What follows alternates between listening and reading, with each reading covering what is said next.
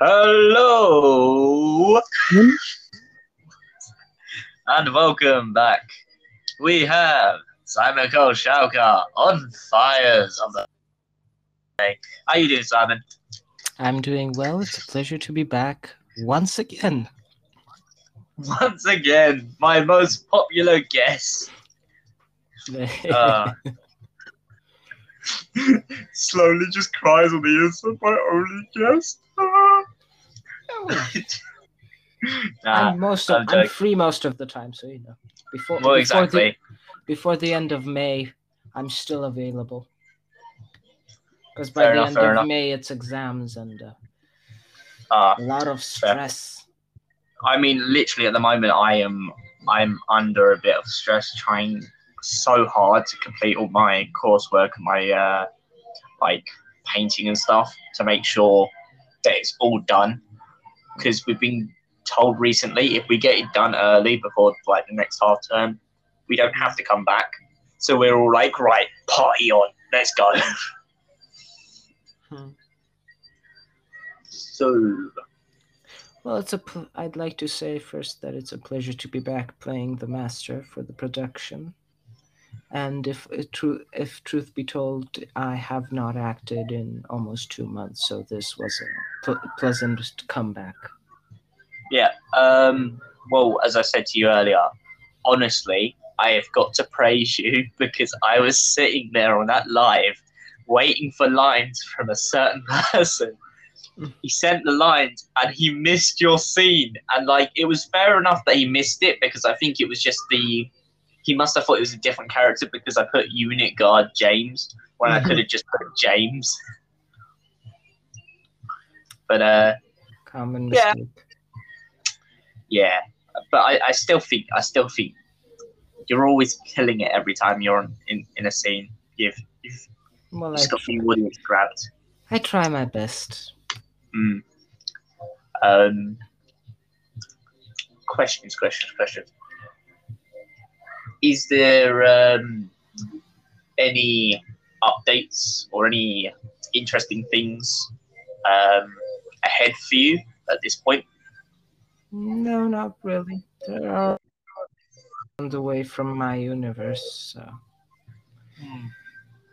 With one of them being the Meddlers in Time, which is basically a series about Drax and the monk. Nice. Um, what have I got going on at the moment? I'm. I've started re uh, um, getting back on top of you know the Saving Private Taylor uh, series I was writing at one point. Mm-hmm. So I'm, I'm hoping. The thing is, at the moment, I'm finishing the Doctor Who one that you're in. Um, I'm either going to do the one after that or take a break because at this Of point, I don't want to overwork it because I feel like sometimes I overwork everyone.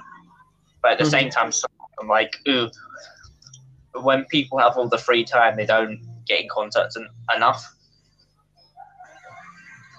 Well, I mean, I haven't been like in contact with a lot of people, mostly due to the situation that happened two months ago with uh, the passing of my dear grandmother. So, yeah, I think because of that, I had a lot of stress, a lot of anxiety, and to be honest, I just didn't feel like acting or writing, so I took a break from all of that. Yeah. Um, But it's Sorry. great to be back. Um, well, yeah. I mean, it's it's good though that you you took time and that you've you've come back with a positive attitude and trying to get on with things Mm. uh, as it is.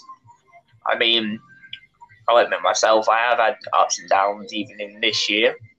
Uh, to do with like family and stuff like that, and it's it's been a rocky road to be honest. Trying to get things done or trying to have priorities. It's like the other day, I went to a job interview, and Oh, yes, I've seen on Twitter. let me tell you though, that job interview was hilarious because compared to my last one, my last one it was just me sitting there in front of this woman and she was interviewing me. This Mhm. one, there was a group of us on a table, and we were given like scenarios to uh, play out. And one of the things we came up with, I know it sounds so bad, but we um we went for the we were told right, the ship's sinking. Can only have about six people on the boat. So we decided we'd have the cook because the cook has a pistol and can also gather food. We decided that we'd get the labourer, but our joke, our little joke we came up with was if the labourer plays up when doing certain things and tries to take over the group, they won't because the cook will deal with them. Hmm. um, yeah, there was who else did we have? Oh, there was there was like a, there was a few things we had to do, but it was it was just hilarious to sit in a group of other like young people and stuff and just be like, um, so what do you guys think? Do you guys think? And all of us in the room were like, well, even if we don't get like the job per se, it was fun and a, a great laugh to like get to know a bunch of new people. I mean, that's the most important thing, in my Oh yeah. Um. Oh, there was one moment where me and this guy had to hold up a sheet for this uh, girl in, in the other group I switched into, and this me and trying to hold this piece of paper, and I almost accidentally punched him because we're trying to rock the paper back and forth. So there's me like, don't punch this guy in the face. Don't punch this guy in the face. Just move your arm, please. Mhm. Um, Well, you've well, that's well, not much can be said. um, so, I mean, I'm talking a lot about myself. I feel selfish here. Yeah. Is there anything you in particular uh, would like to talk about?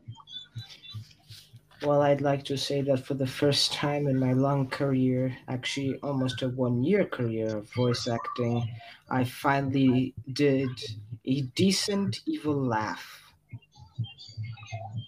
Honestly, I was, I was, I was, I was blown away with that. I was like, damn. Because the thing is, I find when it comes to audio and stuff, is Mhm. you don't want to downplay the evil laugh, but you don't want to overdo it as well. That's true. Um, oh, also, it's like I was messing around with the audio earlier, and I might, and this is a really big might, I might potentially re-record the master tune, um, screen, uh, record it and put it back into audio again, because I feel like I may have rushed certain bits of it. So I want to at least try and make it decent quality to the effort of the uh, thing. But the thing is with that, I can always change bits and bobs when it comes around to it because I still don't have the doctor's lines. At some point, I've got to see if I can get a group of people to yell in a corridor or some echoey place. Could Um, always just um just try to find sound effects with people like yelling and echoing. That's what I usually do. Thing is, I was originally because of all the free sound and stuff I use. I was originally just gonna get it on free sound, and I went on there. But of all the weird and wacky things people put on there, for some reason there's just no army yelling noises. And I was sitting on there the other day going through it, like, what? Now, the worst part is when you're looking for a room ambience and then you Hmm. see an ad and you're thinking, oh crap, it's copyrighted. Hmm. Um,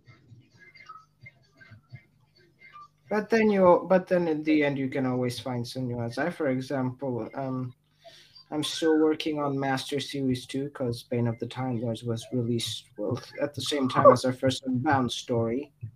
And um, I think I did a pretty decent job in the acting. And from what I know, the episode was creepy. So stuff. By any chance, do you ever do what me and a lot of the other people do? Do you ever make your own sound effects? I planned once, but um, Yeah, it didn't go as well planned. So Well, here's a little story.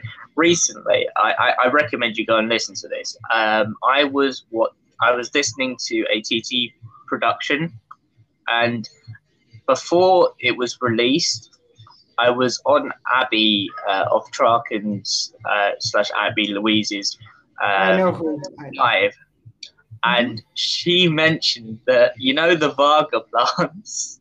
Yes. She made noise out of a bottle of like hand cream or something. Oh, I listened to the episode, and she's right. If you listen carefully enough, you can hear it. Hmm. And she, uh, another thing she brought up at one point is how uh, I think she said she used some railings or something in a lot of their productions. You know when they do like sword fights. Uh huh. Um, I just thought, wow. Because the thing is, myself, I'll admit, when I first started off doing a lot of these, I uh, I made a lot of. Uh, yeah, I remember you once men- mentioned you used a kettle for. I used a kettle. I used my dad's keys at one point, and I, right. There's two other things I used. I used a sink, and I I actually recorded myself. So if you ever go back and listen to the very first Saving Private Taylor, and you hear like a squishy noise of like someone running through the mud, that was from my days when I used to run across this field by me. And every time in the winter, when it gets soggy and wet, I used to just, I don't know why, I used to have this thing where I just run across it. And I recorded it one time. And ever since then, I just ended up keeping it in the audio. So if you listen close enough, you can tell that that's got that noise in there and my dad's keys. Mhm. I mean, I Um, had the opportunity to die in, in Saving Private Taylor, which is by far one of the best performances, according to you, that I ever get. honestly, it really is because the thing is, if you listen to that episode, everyone else in there just goes, "Oh, sorry, Sergeant," or "Sorry, no," and then there's just you, "Oh, Taylor, no, oh," and you really played lot- on it. Basic, my inspiration, to be honest, when I when I was play when I was playing the um, I don't remember the character's name. Sorry, my It head is in a was, different I think it was Sergeant Thomas, Yeah, probably, possibly. possibly. I- yeah, I'll have to go back myself. I um to prepare slightly for the role because I've never played a mili- like a military person. I decided to just watch Blackadder Goes Forth, and I just based all my based everything on Rowan Atkinson's Blackadder. So basically, I had I had a lot of fun when I did that. I, I, I still, there's one thing I still find the most fun though out of that whole story. And that's the fact that I made it seem like every time you came into a scene, it was Darth Vader. He's just like, you're like, oh, come on, listen to what I've got to say. Do, do, do, do, do, do. When I I've whoa, okay, let me gather my thoughts. Uh, when you asked me to play the master um, for this for at the beginning i was slightly unprepared so some of my performance was underwhelming Hmm. but this time i tried to prepare myself because as you mentioned this is sort of a crispy like master so i thought let's listen to the original crispy master and i was listening before i started i was listening to the big finish audio i am the master starring geoffrey beevers so um I it was 42 minutes of Geoffrey Beevers just narrating a, s- narrating as the master um, a story that the master had his own little adventure. So a lot of like I tried to be the camp Geoffrey Beevers master. I guess. So, Yeah, I th- I, and as I said, I, I think you've captured it perfectly. And the thing is, as well, though, I, I do recommend, though, at some point, um, going through some little bits of all different of the master episodes because you'll definitely see what I meant before, where even though I kept trying to recast the master where I was struggling to get casting, there was one or two of them that really you can tell they they're, they're totally different to who the, the original one was.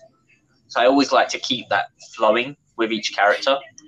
I know when I, when I was doing the um, the master for you for this episode, I tried to incorporate a little bit of my master as well into the narrative, and I think you can hear it slightly. Mm. And then I um I did try to add in a little bit of Delgado, and the outrage was Alex Macqueen mostly. So um, Talking of stuff, talking of stuff. I know the episode isn't released yet, but I honestly want your opinion. Was your death scene worth it or not worth it? well, if this was my last scene, then I'll say no. But if I'm coming back, then yeah.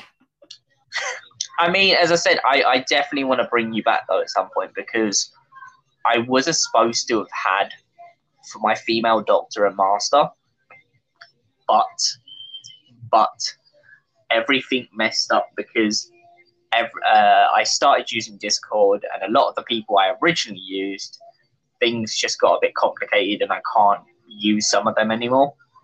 But I am intending to see as many people as possible that I can bring in. It's like I've been meant. Uh, you most probably noticed a lot as well on social media. I've been mentioning a lot about just having people like little one-off stars to turn up in episodes. So hopefully I can get that going. Um, talking of stuff, there's a character currently that I haven't written yet. Right? They, they, well, I have written them, but I haven't like done what I've done with these characters at the moment. And to elaborate, see Jess and James. Originally, both characters were. I there's no way to be around the bush about it. They were kind of pointless. And as I think you've most probably noticed with the flow of these scripts recently, I've tried so hard to try and make everyone have a bit more purpose. And my only worry with my next character I'm going to be writing as a new companion at the end of this series is I worry I'm going to go for, for an Adric type of outing for them Oh. which is actually ironic because there's already a story with them and the Cybermen. And How I about mean, you contact Matthew Waterhouse? Maybe they'll be interested in the character. yes. Could you imagine? Could you imagine messaging the person, not telling them what's going to happen in the episode? They get all the way through that series, they're like, "This is literally just doing the same thing again to me. Why?" I mean, I was aware that my master was going to die at some point because you told Hmm. me about that, and it was a few months before my grandma's passing. So, Oh damn! I feel I mean- guilty. Oh, don't worry, don't be. Oh. I know sometimes when I mention when uh, someone passes, I may sound a little bit emotionless, but that's just my voice. Sadly. Yeah. Um. Well, it's like as I, I, I as I mentioned before though, back when I was doing that Saving Private Taylor, I tell you that script drained me. like literally, I sat there the first time I wrote that script, and I said to myself, I said, "You've gotta, you've gotta axe a bunch of people off." I got halfway through the script, started getting Oh, you could have contacted me. I'm great at killing off characters. yeah, you're great at it, but I, I sat there, right? I wasn't too bad at it at first, and then I sat mm. there, and your character and the other two characters, I just got so attached to them. By the end of the script, I felt horrible. I thought to myself, I thought, why have you done this to yourself? Oh, I don't know. Maybe I just was pissed with the with the actors, so it's just my payback for them. If I can't kill them in real life, I'll kill them off in audio. Uh, oh, um, talking of things to discuss, we never got back to discussing about that one little series we were thinking of at one point, wasn't it? The Our Last Detective. Yeah. Well, if you develop that script, because I'm kind of busy with writing Cyrus Tales from the TARDIS, because it is one of these Cyber War Universe anniversary ranges, and it's basically just to give a small explanation, this happens right after uh, Hourglass, and it Mhm. is before the Genesis code because it leads up to it. yeah, that's absolutely fine. I mean, I'm down to like edit and mul- and fix it and stuff. The only thing is, I just hope uh, I, you know, I might try not doing this time though. I might just, it might come down to me just making a lot of it sounds and not people because I remember how it went last time when we tried to get lines. Uh, That was dreadful. That was like, as I said, I, I asked the person for the lines and then they were just, they sent half of it and then didn't properly send it through. mm. I mean, I'm still I'm busy also with creating Gallifrey inauguration.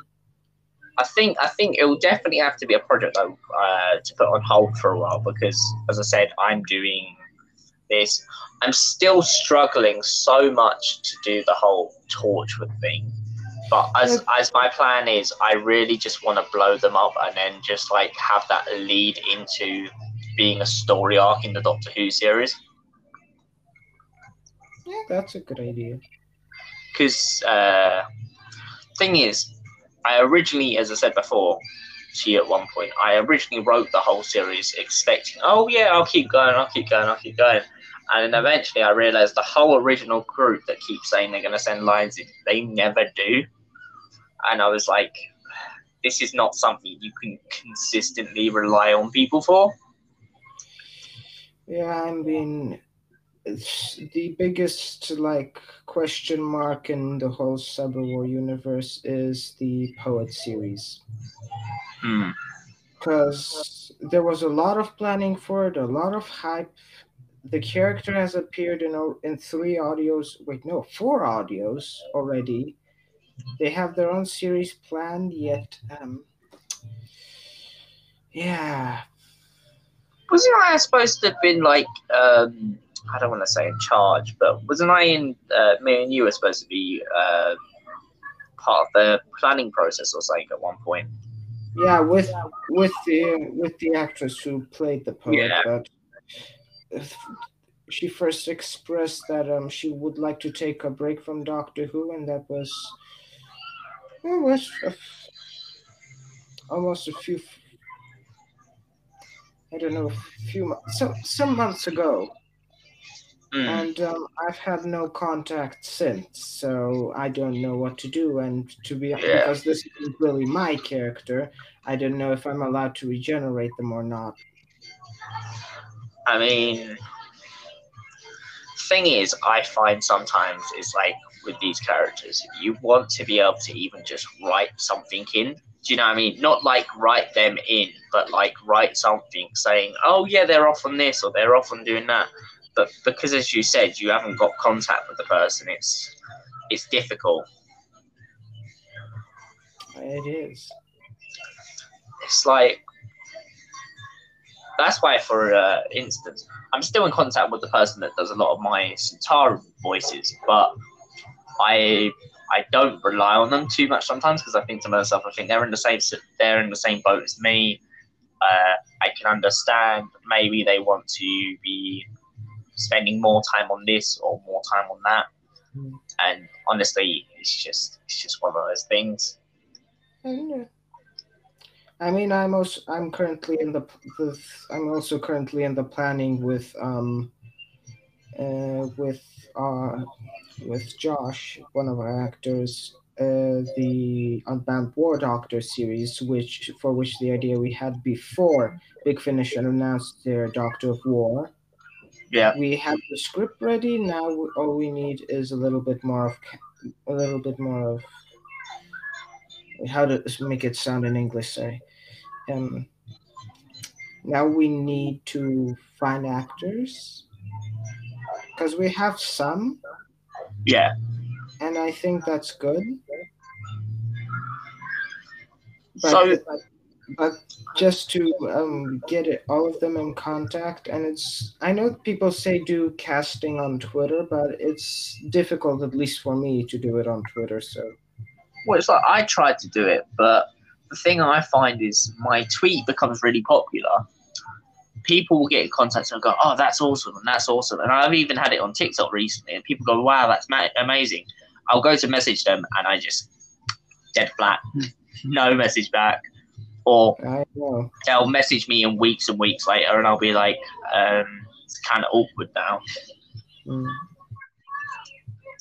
Um, but yeah, I mean, honestly, trying to.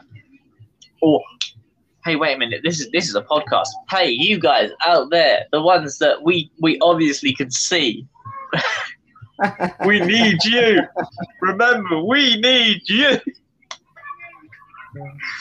I mean, Doctor Who Unbound was a really great idea, and I'm happy Mm. that uh, one of the producers who is kind of partnering up with me for um, making the Unbound stories uh, has brought in a lot of really good ideas, and um, I'm slowly getting ready to finish the first episode of the Mistress series.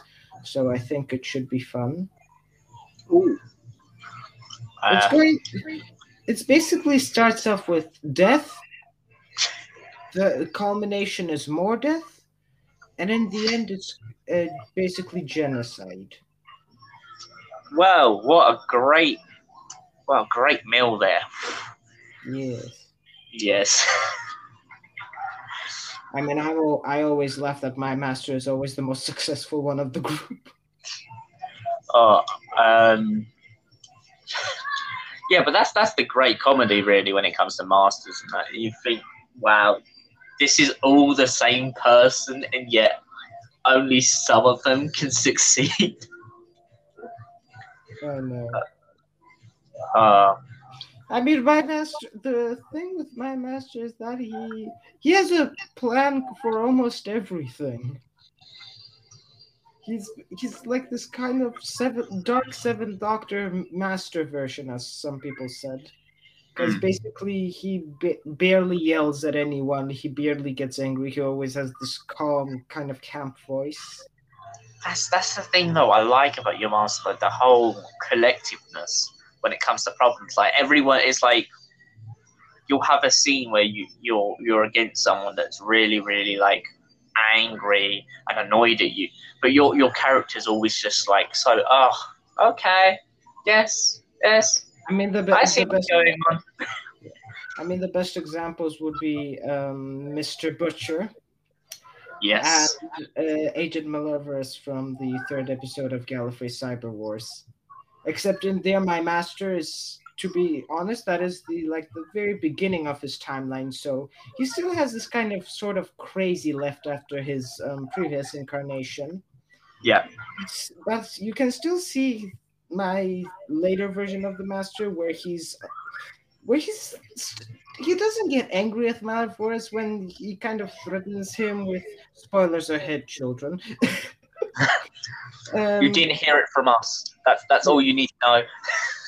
Yeah, is when he tells them that the neural phosphates in the cave are going to kill him, and he just goes, "Oh, are you gonna really just tell us your plans? Come on!"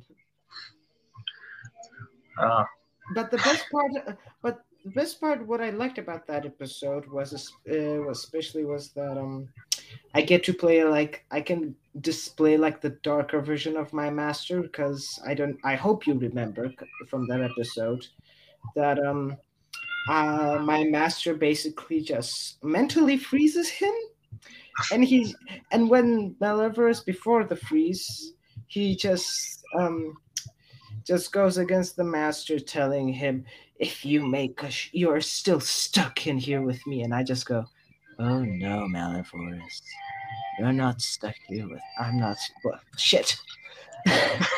Is it? How did it go? Oh no, Oh, it's- Malevorus, we're not trapped in here with you.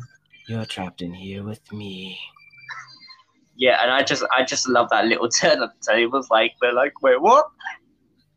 And then my master, it just shows that my master, no matter what villain he faces, he's just gonna, yeah, no, I'm the king here. Um, I mean, of like- I'd say this, he kills Maleverus, but um, Yeah. the poet, the poet he spares, which just shows that he has a little bit of respect for her. Talking of uh, stuff. I have a good feeling about the Dalek voice now. I think it. Hopefully, hopefully, I'll do it justice.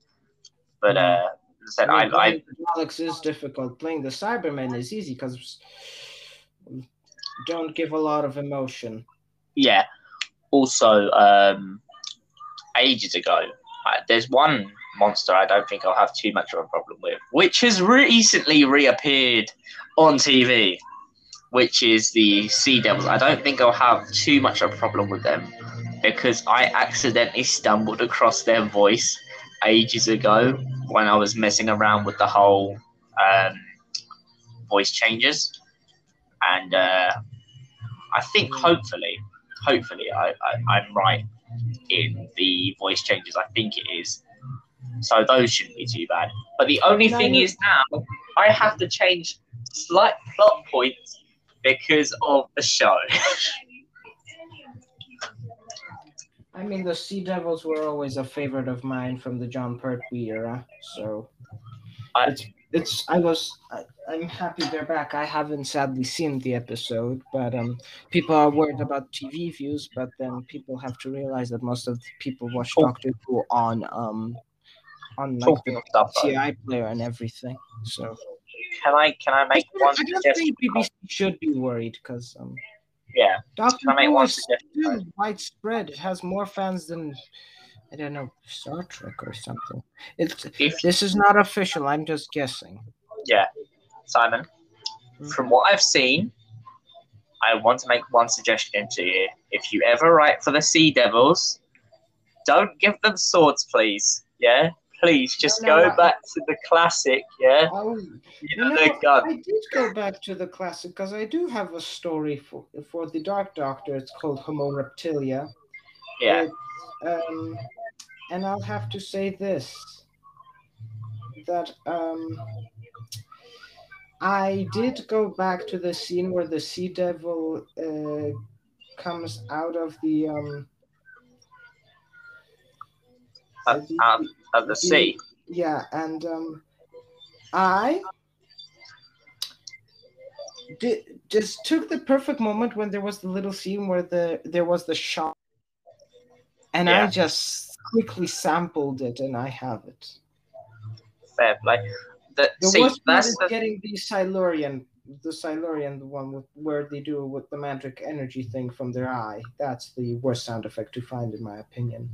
See, the thing is, as well, is like, I think that the one thing that ruined them for me recently in the episode I saw was the fact that they never went back to that iconic scene of them coming out of the water. I, I, I think that's just, I don't know, it may just be me personally. Maybe because of their mask, because the mask was, to be honest, kind of electronic, so you know you don't want your True. actors to be electrocuted. But then again, couldn't you just make two masks though? You could make the robotic one, and you could make one that's not exactly like the full mask. Maybe they were on a budget. True. I mean, this is the BBC we're talking about. Yeah. I mean, I'm True. happy Ace is back. A lot of people who are not Oh, big, a lot of people who are not big Finish fans don't know that um Ace uh, still has adventures because those who don't listen to Big Finish think that Right, Sophie I- Aldred hasn't been back. I haven't listened to all of them, but I want to ask you a, a question uh, to see how much you, you've seen, um, because someone else was asking it recently. When about does Ace actually go back to Earth? Is it ever explored in the, in the big finishes? It is. She goes back in the beginning of the Time War in Gallifrey, Gallifrey Time War Volume 1 because Irving Braxiatel, the Doctor's brother, who I also have the honor and pleasure of playing for the, um, well, I call it the Librarian universe, but I don't Yeah. really know what the universe is called that well. It kind of work for them. But um yeah, she is say Braxiatel wipes her memory of the time war and basically sends her back to Earth. It when it, before the Earth gets time locked away from the time wars. So, you know. Ah, I believe that there that sh- later on she has adventures with the Seventh Doctor since Ace was sent to Gallifrey to become a Time Lord. I mean, yeah. So basic, I believe that there were many adventures. I th- my favorite kind, my favorite Seventh Doctor adventure that I've listened to with Ace and the Seventh Doctor, which was recent, which I purchased recently, was um, uh, Dark Universe, where we get a much older Ace, which is basically the Ace we see in the TV show. Hmm. And um, yeah, I think it's I think it's one of the best. Just shows that how how Ace is doing after the um everything with the um after the seventh Doctor sort of left her, and now that the Doctor is back in her life, she kind of um doesn't trust him that much. And I hope that they will ad- Chibnall will at least address it because she has a lot of bad blood with the Doctor when she gets a little bit older. So Talking of that, I uh, I really hope they address the uh, how Tegan will react as well, because I mean, Tegan was quite upset last time we saw her mm-hmm. with the Doctor, because what was it again? Um, her last lines, Yeah, the one with the Daleks. yeah, her last lines in Resurrection of the Daleks was, "It's just not fun anymore. I I can't do this." I, I've also, I think that um, that'll be great to see them to the two of them again. I would also like to see Jo Grant come back.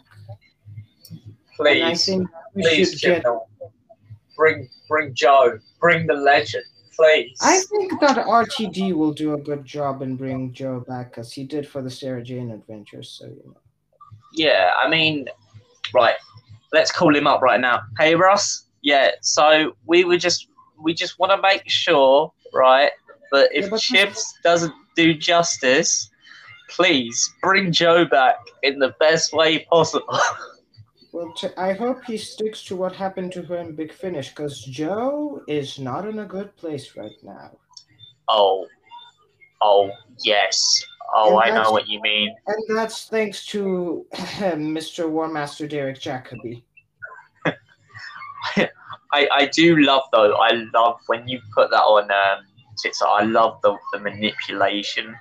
Like I, Joe I, really- mean, I mean, I haven't been in co- closet cosplay for a while, so you know it was fun to be back. oh I mean, yeah, I haven't been on TikTok f- for a while. I I still go and scroll through things from time to time. I Hmm. did have something planned for TikTok Gala Day, but I just didn't feel like it. I See, may the- be back one day, but we'll see. the thing is, I used to be like when when TikTok Gala Day very first came out, I was overjoyous and I was really really down with it. But I, don't think know. Gala Day has basically lost its. Yeah, I mean, it's still great for TikTok Whovians, but I don't think Yeah. anyone else is invested in it as it was. See, during the the, first the time. problem I find with it as well the most is some bits of it are some bits of it are really good, but other bits it's like having uh, a tradition that your family does every year. I'll Meanwhile, whilst he's gone, let's bring up to my news. Today on the news, David Attenborough has a new toothbrush. We don't know why. We don't know who gave it to him. Exactly who? Was it by Doctor Who? no, but please, BBC, sponsor David Attenborough's toothbrush. And next on the show, we have. Uh, so hello again. Um, apologies. I hope you can edit this out later on. Um, Yeah. I'll be back in 15 minutes because I have to go somewhere really quickly. That's Okay, all right. just- I will. Just give me 15 minutes. I'll be right back. I will waffle my way for a while. It's fine. Okie dokie. So, now that Simon's gone, I guess it's time to really talk to our viewers out there. Yes, you people, you amazing, beautiful, wonderful people. How's it going? Hope you're having a good day. Hope you're enjoying your summer as it comes in from the east. and enters from the west. Your back doors are open. My uh, my front doors are open. Obviously, one of them needs to be shut. No, just messy. But this is a this is a great time to commit yourself to something brand new and exciting and amazing. You never know what opportunities may come your way. Things can be incredible, fantastic, wonderful. You could be into the Daleks or the Cybermen or the Sea Devils for that instance. Everyone has their own favorite. And most of all, we're all at the end of the day Whovians. So, what else can I talk to you guys about? Scripts. What's the beauty of scripts? Dialogue. Sometimes there's a lot of exposition. Chibbers, you know I'm talking to you out there, mate. You put a lot of exposition into your scripts. You tell people everything that's going on around them when they can quite clearly see it. Sometimes, sometimes, maybe not your fault or the editing crew's fault. I feel like sometimes you edit some bits out too much and leave us with spaces where there should have been explanations. There is so much that is unexplained in some of these series recently. So much.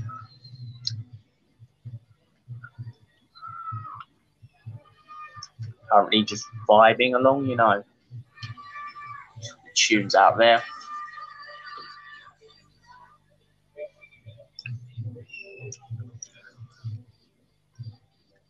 It's Saturday. It's 5.11.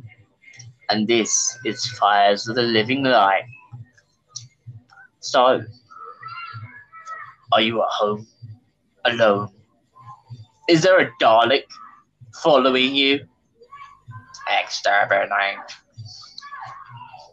Just know you're not alone out there.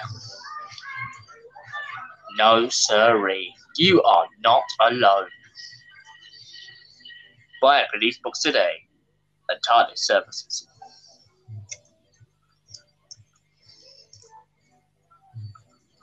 Welcome, welcome, welcome, welcome, welcome, welcome, welcome, welcome, welcome. How's it going today?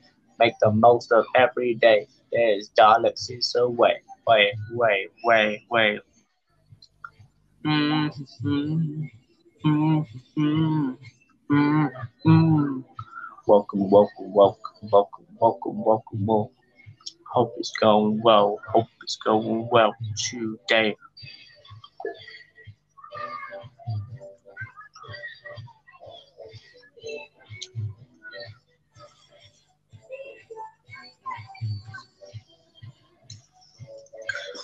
Since we're on here, I guess it it would only be fair to share a little bit of Dalek knowledge with you guys. So, let's show you what we've got.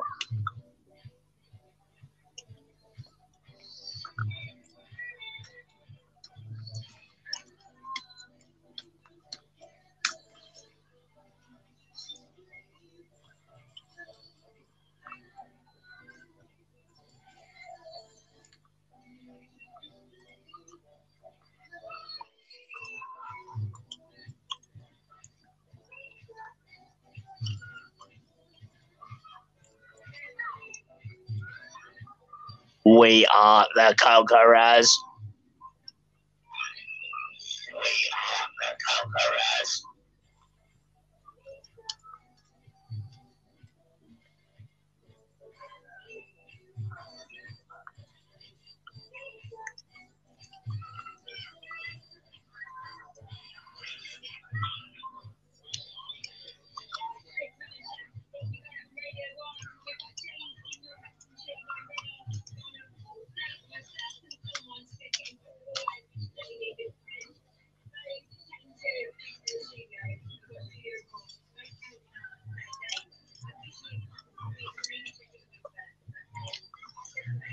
Daleks are the masters of Earth.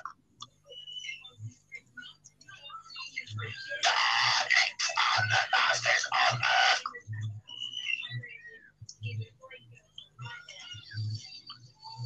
Oh, I know what we should do.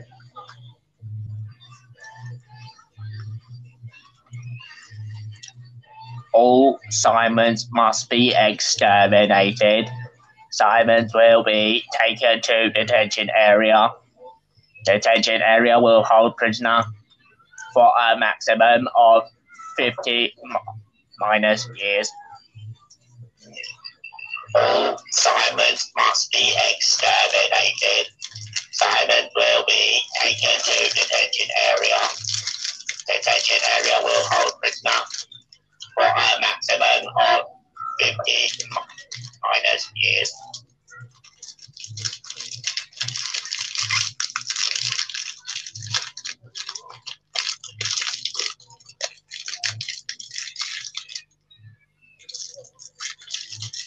I good. I know.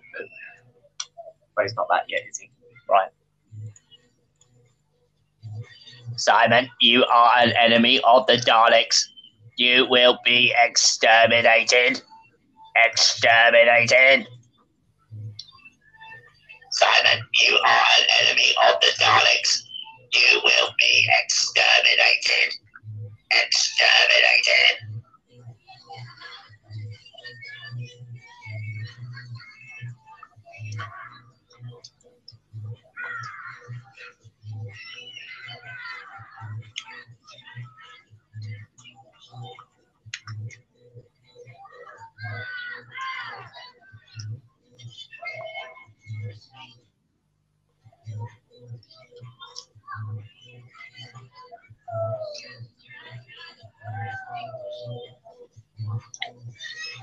Right. Don't tell him what our plan is when he comes in.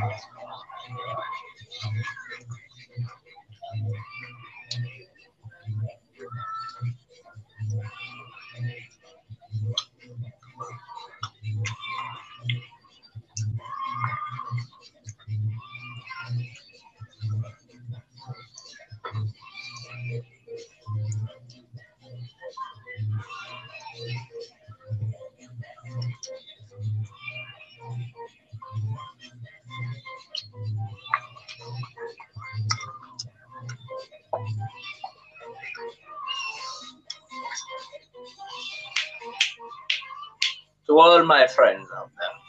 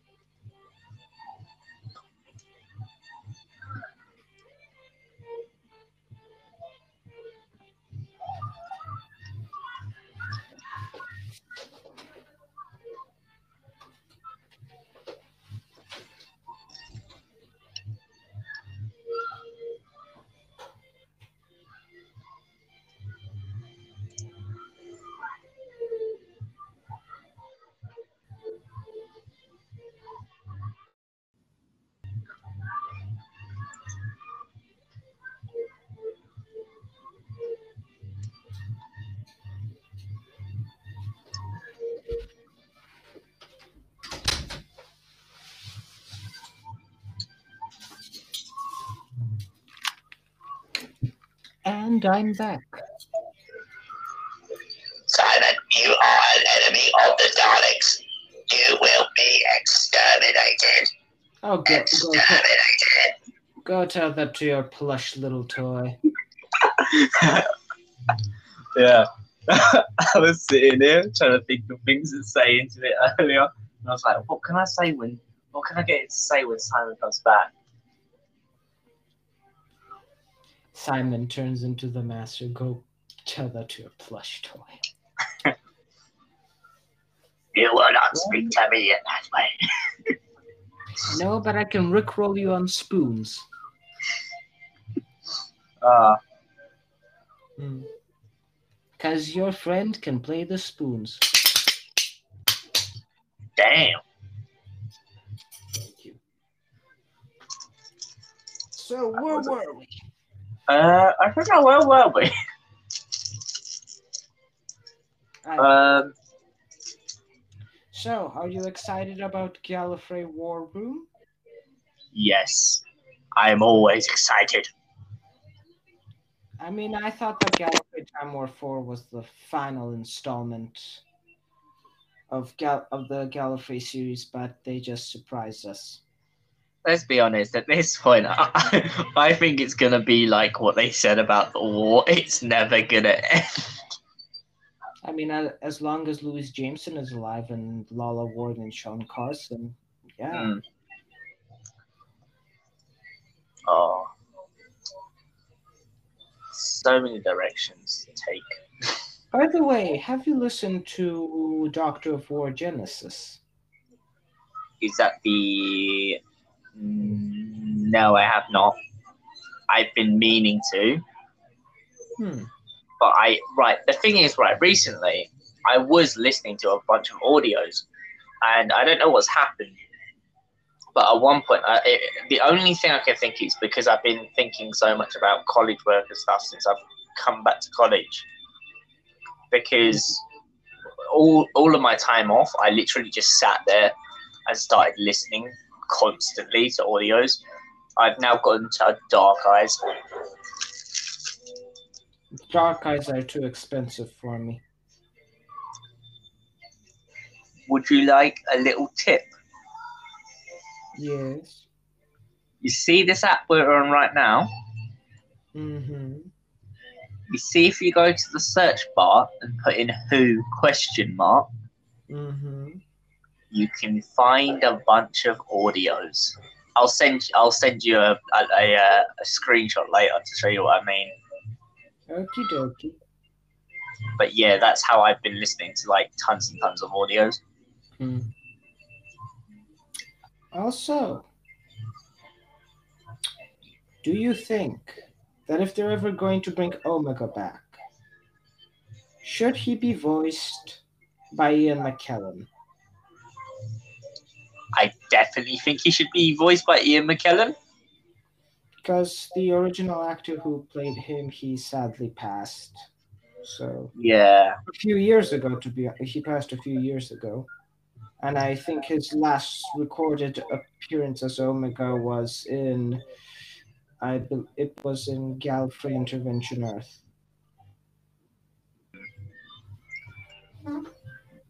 Yeah. I, I, I, hmm. Thing is, there's always when it comes to some of these characters, there's always tons of people who could voice them. Of course.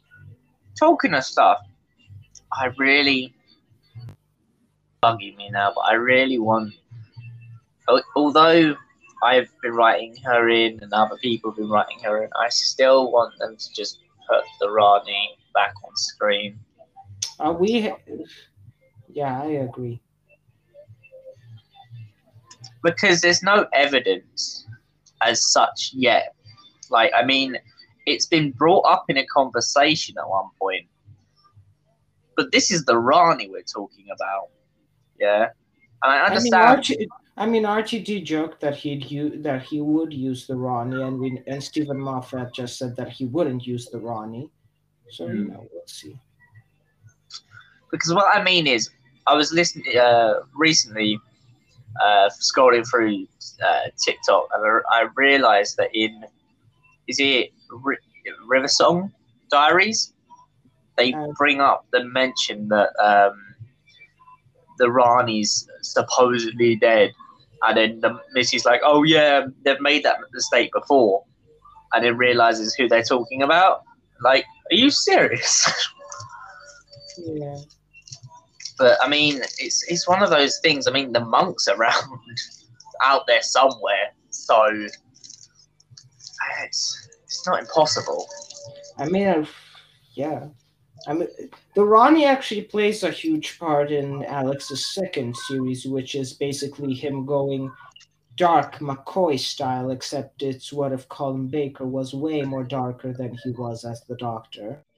talking of talking about like it's like um the reason I've had to I there was another reason I uh, rewrote uh, the series that I'm currently doing for the Doctor Who series because I felt when when me and a certain individual that you know about stopped talking, not having him around to play one of the Doctors kind of unbalanced everything, if you know what I mean.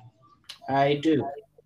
So it like I mean this big build up that's happening eventually is a experiment called Experiment X, and the whole point of Experiment X is that the Master and the Rani have manipulated the female Doctor and all these other Doctors to come to this like desolate, broken down planet Mhm. uh, and the female doctor's starting to feel this like sickness, but she doesn't know why. Like she got given a let, she got sent a letter through space, a little bit like uh, the whole cube that Matt Smith gets given, Yeah. um, and she chooses to at first ignore it, but at the end of this series twelve that I'm writing at the moment, she eventually goes, actually no, I've got to, I've now at this point, no, I've really seriously got to go investigate this thing is something's wrong and then as soon as she gets there she starts to feel drained. She passes out. She wakes up and she finds her other two incarnations me Mm. and craig um, drained. And eventually uh, the whole it's some- idea it's kind of something that sort of happens to me because um, Alex's doctor when he regenerates because um, I Yeah. also play the Cyber War Doctor. My master and my doctor meet only one, uh, only two times throughout the whole Cyber War, and it's mostly at the beginning and at the end of the Cyber War, which is also one of the subsequent causes why my master regenerates into a battle scarred master who is going to appear in my series quite a lot. Mhm. Yes, later on, somewhere today or tomorrow, you should hear a trailer for the uh, Cyber War Doctor series. Right. Well, to explain all different three of my doctors, there's Craig, who starts off as a confused and then slowly becomes a reckless doctor Mm-hmm. towards the end. There's me, who becomes so torn because of losing everyone, like all my companions and stuff, and really starts to become enraged. That at the end of my run, I stop worrying about the ifs, buts, or ands of genocide. So I end up getting into uh, conflicts, and rather than end it peacefully, I just all out.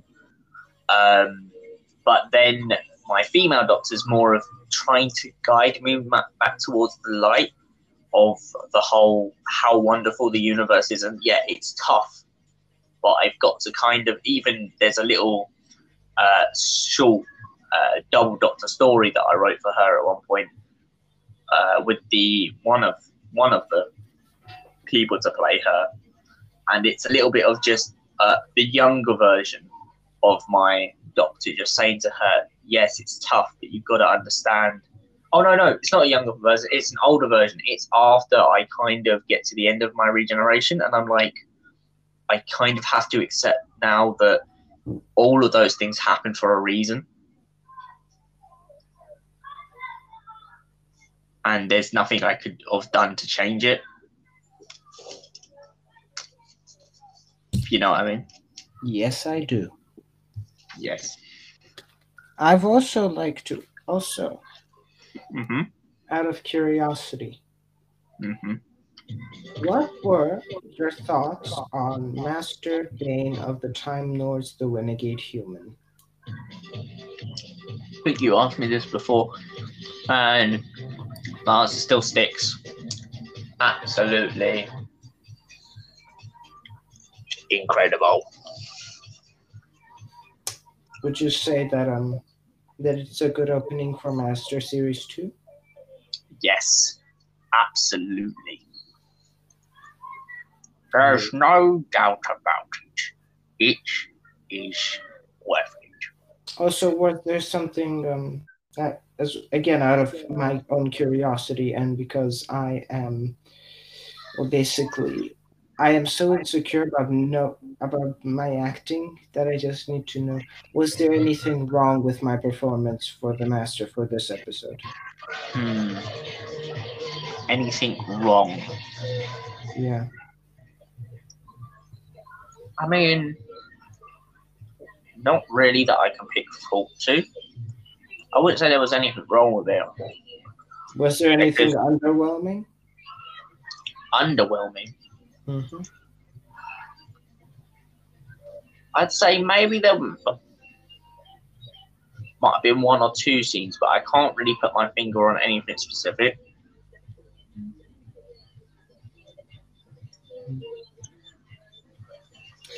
Now there's this. mm, I remember where there was one scene where you where you said that I where the um, master says that you get bit in the arse, and I'm just thinking, I'm too nice to say that on audio. I'll just say but.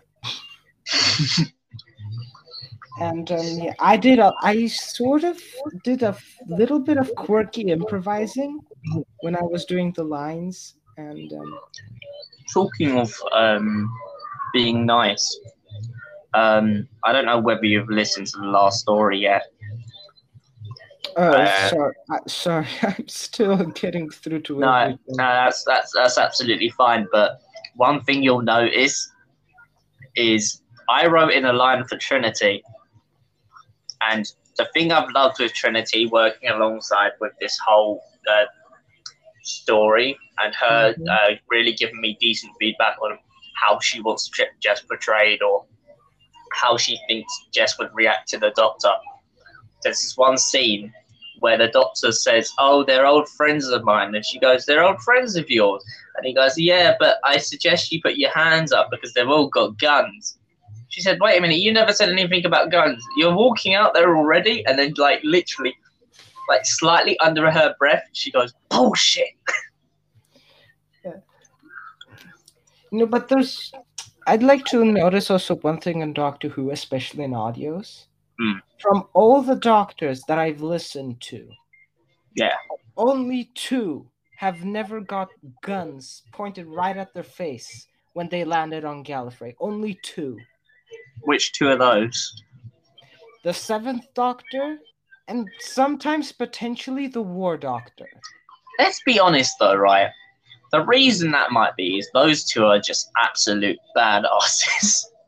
and because when you you can always differentiate when Sylvester McCoy's doctor is darker in stories, and it's when he's wearing his dark brown coat.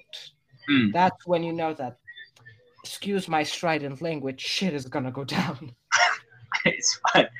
Uh, but yeah, you're right with that. I mean, you just know. Just knowing those scenes, you're like, mm, And then when you get to um his TV movie outfit, where the coat is both dark brown yet beige as well, you know that he's found a um he's found a, um, medium between all of them. Simon, you just reminded me of something recently. Mm-hmm. Have you seen the meme that someone made of Ace and Tegan? And no. Right, I'll tell you. You know what they did? They got the TV movie and they put above the meme. What are they shooting at? And they got Sylvester, Sylvester shot through when he walks out of the box.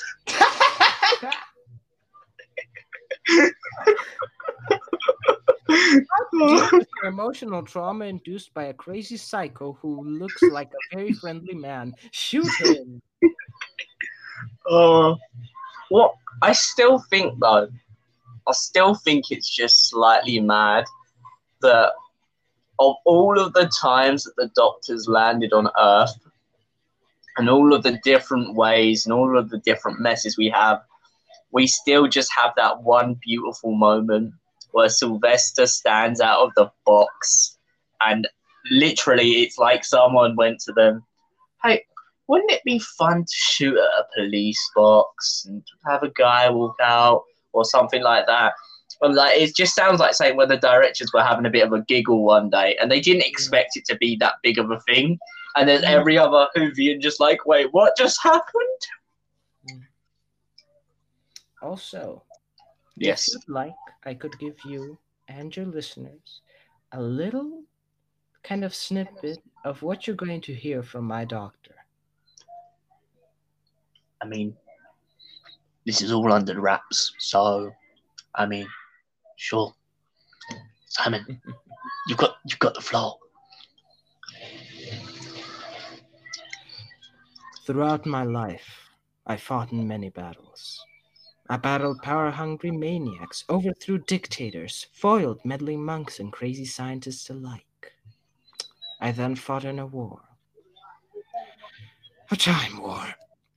And after that, I believed it to be the last major conflict I'd ever have to fight, but times change, and I'm fighting again. This time against the Cybermen. Time is fleeting away from me.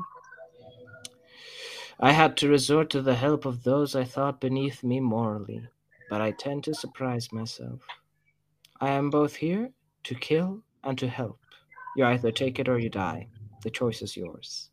Whoa, that just got incredibly dark at the end of that. But in the very end, I am the doctor, and I will save you or I'll kill you all. Damn. This is the doctor that means business. Yes. Absolutely. I mean, because basically I do come after a darker incarnation, so it'd be good to keep some of the darkness with you. I'm basically what I thought how to make him sound nice, yet also very aggressively nice. And I'm just thinking, let's make him give you a choice. You want to die or you want to live? Um, talking of dying, I think Trinity may have jinxed herself earlier. Hmm. right. So obviously she's thrilled with the fact that her and James get together. So I jokingly messaged her earlier and said, "Could you imagine if you ended up being the prime minister in one of your returns?" So she said, "Oh, that'd be cool. I'd be like Harriet Jones." So I oh thought, no! moment. You see where I'm going with this. Want Yes, the I myself in that moment. Wow, Jess. Oh no, I mean, wow, Trinity, you've really given me the motive and the means Hmm. for your return. Oh yeah, yeah. Trinity down the line. Oh, I love being prime minister. Five episodes later. Wait, what? uh, Okay. I don't know if you've listened to it, but have you listened to the Marvox experiment, the short trip story with Alex? Um. Yes, is that that one where um you turn up and uh, the oh Now that's TARDIS file sev- 1178, I believe. No, hmm. it's 11847. Jesus, sorry. It's, It's the it's the newest one where Alex has his own bookmark and um uh, Oh. I, I might have to re-listen to that one.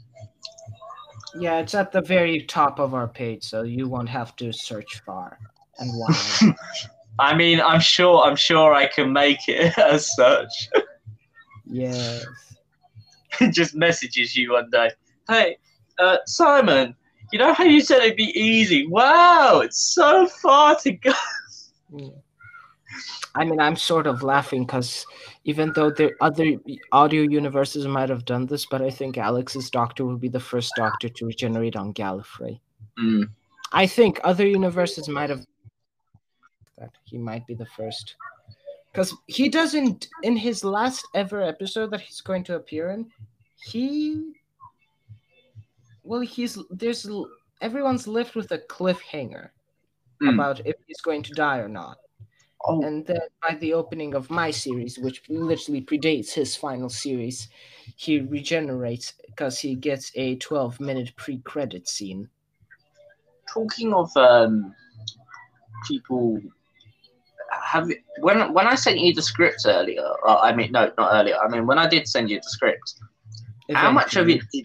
Oh yeah, how much of it did you read? Did you read all the way down to see what uh, the the other character happens to the other characters towards the end?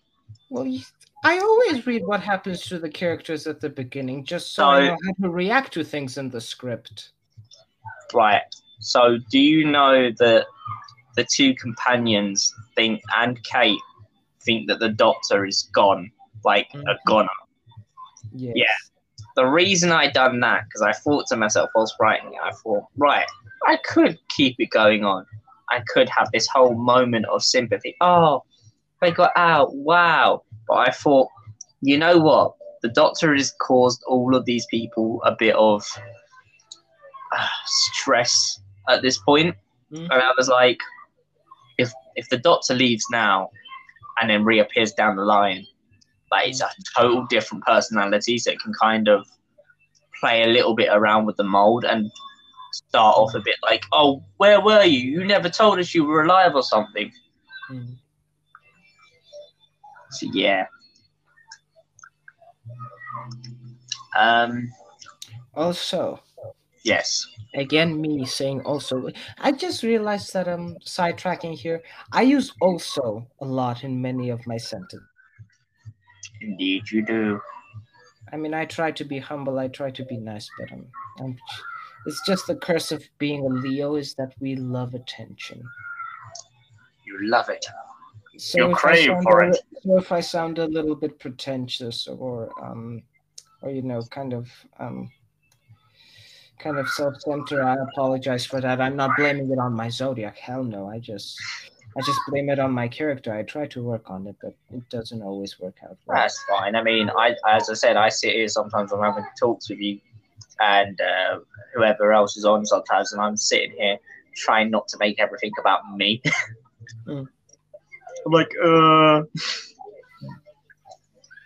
Also, But also, I apologize for the recent events, what happened with Galadon and everything. That is absolutely fine. I Uh, mean, we're still going to use Galadon, but I hope you don't mind, because in Gallifrey Inauguration, starring Paul I mean, and uh, Alan Stewart and Alia Tori, Yeah. uh, we, we I just thought that it may be better if we kind of did a previous incarnation of uh, Galadon, so we just slowly get on to get to you. I mean, yeah, I mean, but also as well, I mean, in a sense, I kind of felt a bit um, hum, well, not humbled. I felt a bit of a breath of fresh air, if you know what I mean, for a while, just to say like, oh right, okay, at least I'm taking off the mantle. Well, not the mantle, but you know what I mean, um, of that character. and being able to explore, as I said, I've been in the meantime been doing other projects as well and uh, hopefully some of those should be coming out sometime soon. But uh, who knows, as Tom Baker says. Who knows? I mean, if you go to my through my big finish, what you're going to find is a lot of Tom Baker, a lot of Sylvester McCoy, a lot of Gallifrey, a lot of Derek Jacobi, and a little bit of Tim Troller as um, Third Doctor. I may have butchered his last name, so apologies for that. Uh, a lot of the things I listen to are out of time. The, the sh- was it Shadow of the Daleks at one point? I think it might have been that. Um, Hmm. At one point, I just could not stop listening to some Colin Baker. That was that was my jam. I was like, I mean, yes, Colin Baker again this year, from what I am aware, has won the number one audio doctor fan poll. So I mean, it's just his way of interacting and stuff with uh, characters in the audios. Um, I also, as as you already know, been listening to a lot of Eighth Doctor. Mhm. Um, what else have I been listening to? I was at one point listening to quite a bit of War Doctor, but I've slightly t- skimmed off of that since trying to get a better rough idea from the Eighth Doctor going towards that. But I mean, yeah, it's all over the place. Also, just to make a clear, just to make a small clarification, because a lot of audio productions have trouble with gaining like people, uh, like gaining more popularity. So Yeah. they always get like, for example, Connor Chadwick, Ali Tori to all um to like boost it up. Yeah. Now, wh- why I asked Alia to um play the um president Mhm. it wasn't because I um I want to grab more attention. No. It's because I thought that she would fit perfectly into the role of, it's- of, of Lady President Alvia Corolla. So Well, it's like, for instance, it's like, uh, I don't know if I ever mentioned it before, but I had Alia at one point to play my Missy. yes, And this was back in, I mean, I, I fully now kind of slightly apologize to her for the lack in the scripts because at the time, I was not as invested as I am now. Like, I didn't understand uh, enough, I would say, for certain scripts. Yes, some of them, as even she mentioned at one point, were pretty pretty good, but uh, others, I as, as I can say personally myself, even reading back on some of them, I think, damn. Um, but I still am grateful to this day that she took the time to even consider doing any of them. And as you said, it's not it's not really about like trying to grab more attention. It's just about they they fit the role in general. yes.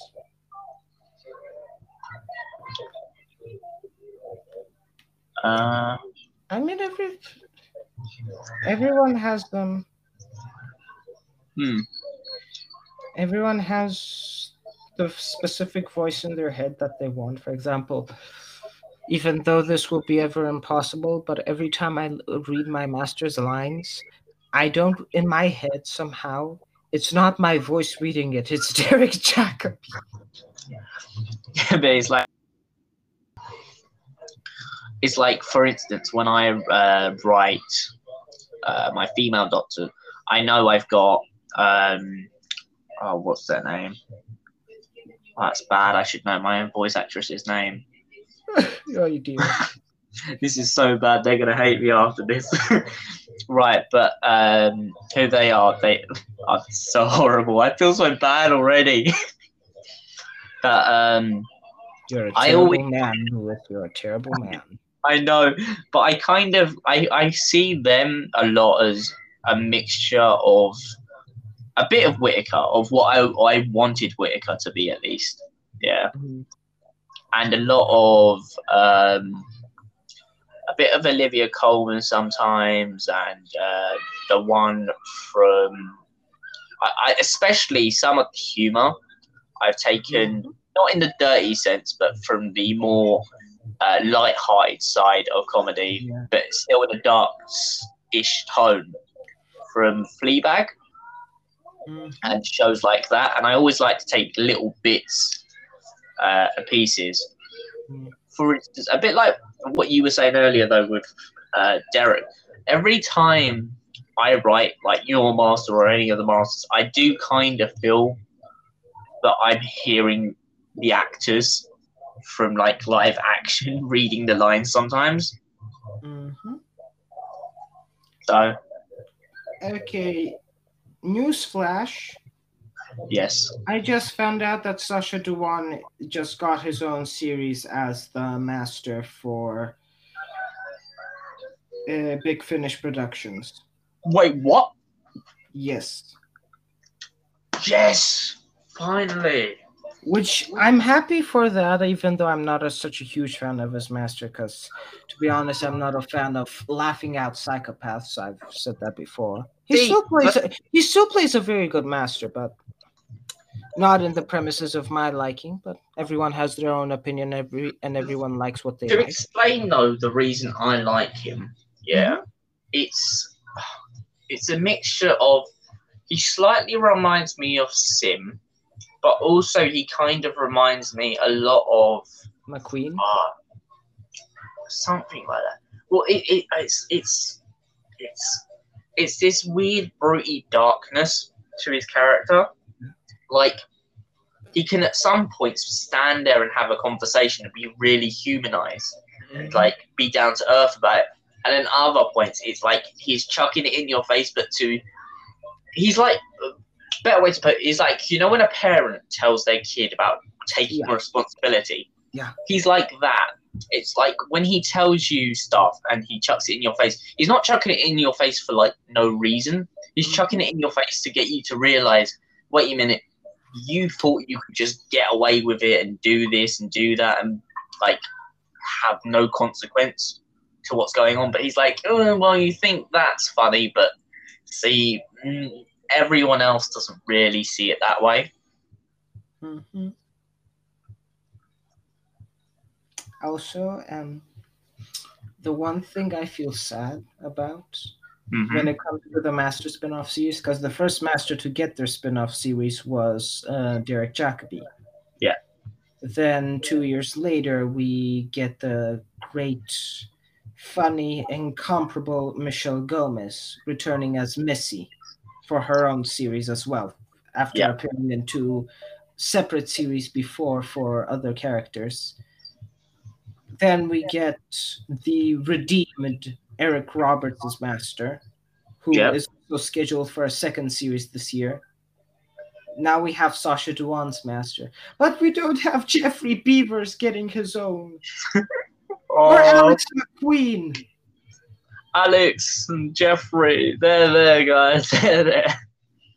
Fun, funny thing is that when they that Scott Handcock, who is a fan of Geoffrey Beevers, uh, he said that the first idea that he was discussing with the heads of Big Finish was um, a Master spin-off series starring Geoffrey Beevers, and then it turned into the War Master, and I'm like thinking, well, you can still do it. You can Yeah. still Geoffrey. I'm just thinking though, seeing as you mentioned Dhawan, does that mean now we'll have three children or more for Derek just to keep mocking every time there's a multi master Okay, meet up? let's be let's be honest, without disrespect to any of the actors, but Derek Jack Jacobi Master outshines them all. Yes. Except for Why? this, they seem to have like a mutual respect for each other. Yeah. It, the thing is, I can see now though. I really can see though if we ever have another like as I just mentioned another multi-master story, I feel like Dhawan will be another one of those ones that thinks he's really smart. And then there's just Michelle and Derek just mocking him. Yeah, they're just There's looking even- at him and just go, "Oh, sonny boy." you're And then there's and then and then he, oh, you know what I thought as well though. I think it's gonna happen. I think you're gonna end up with something along the lines of John trying to like back like.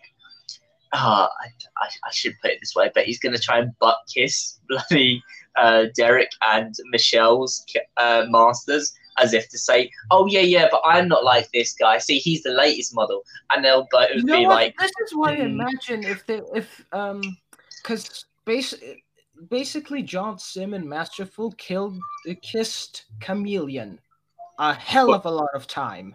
"Wait, what?" Yeah, he kissed Kamelion after he said, "Come here, you beautiful robot," Mwah! and I'm like, Hmm. And now, since Sacha Dhawan is coming into Big Finish, and, th- and if they're ever gonna do another masterful series two, Yeah. I'm just thinking, yeah, I can see Dhawan and Simm kissing. Oh, oh yes. Oh, I, I, mean, can it see it. almost ha- it almost happened with Missy, so you know. I mean, I the, the most terrifying thing about Jacobi's master is that I, th- in my opinion, people may disagree with me on this, yeah. but out of all the actors who played the master over the years, he is by far the best. I just thought of something though about you know what you were just saying about Dhawan and Simm. You know I can see happening though after Simm kisses Dhawan. I guess I can see uh, Simm coming out with a line. You know how he moans in the Doctor Falls, Mhm. going, "Oh, is it all women?" Yeah. I can see Simm's character be given a line such as, "Oh, well, I guess I guess the future isn't all bad as I thought." No. Do you know what I mean? yes, I do. Sadly, I do. Why Oh. do I know?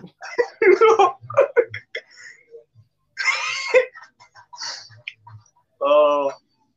Oh, and Jo Martin is also getting her own series. Well, Well, I hope they get someone else than Howard Carter to create a theme for her Doctor. Because no offense to Howard, but the one he did for Doctor Who Unbound sounds awful lot similar to the Seventh Doctor New Adventures and um, the you know War Doctor theme. See, that's why I think sometimes some of these people that make some of these tunes, they need to be sat down in a room sometimes and be told, right, these are all the tunes we have. Yeah. We want new. We want we just want something absolutely to blow us out of the water that we've never heard. I mean, Alex has uh, two new um, themes for his Doctor. Hmm. And um, I don't think you've ever heard of them before. After this podcast, I may send some of them to you, and then we'll later go on a private call, and you'll just tell me what you think. Yes. I have two themes for my doctor, because my doctor for a time is exiled to Earth. You're going to exile? Yes, self-imposed. Wait, hold up. You had a choice this time? Yes. And I Hey, see. Free, are you hearing this? Free, are you hearing this? He had a choice. I basically become Yoda, except I don't live on a swamp. Hmm. Now it's funny how I have a lot of ideas for non-Doctor Who spin-off shows. The audios, you know, like the H.G. Wells thing that Big Finish did. But Yeah. the problem is, I have too many Doctor Who scripts. You have too many. Yes. I, you know what? Even though I've written over like 30 or 40 odd or 50, Yeah. I still, for some reason, don't feel like I've done enough. I can tell you this. I am a man who, over the span of one year, created 10 series for one character, yet I can't plan more series for other characters. Talking of stuff, what is your rule? Right. What I mean by that, when What you come up with episodes and series, what is your rule for the amount? Yeah. Because Of my what is rule my- is five or six epic like stories.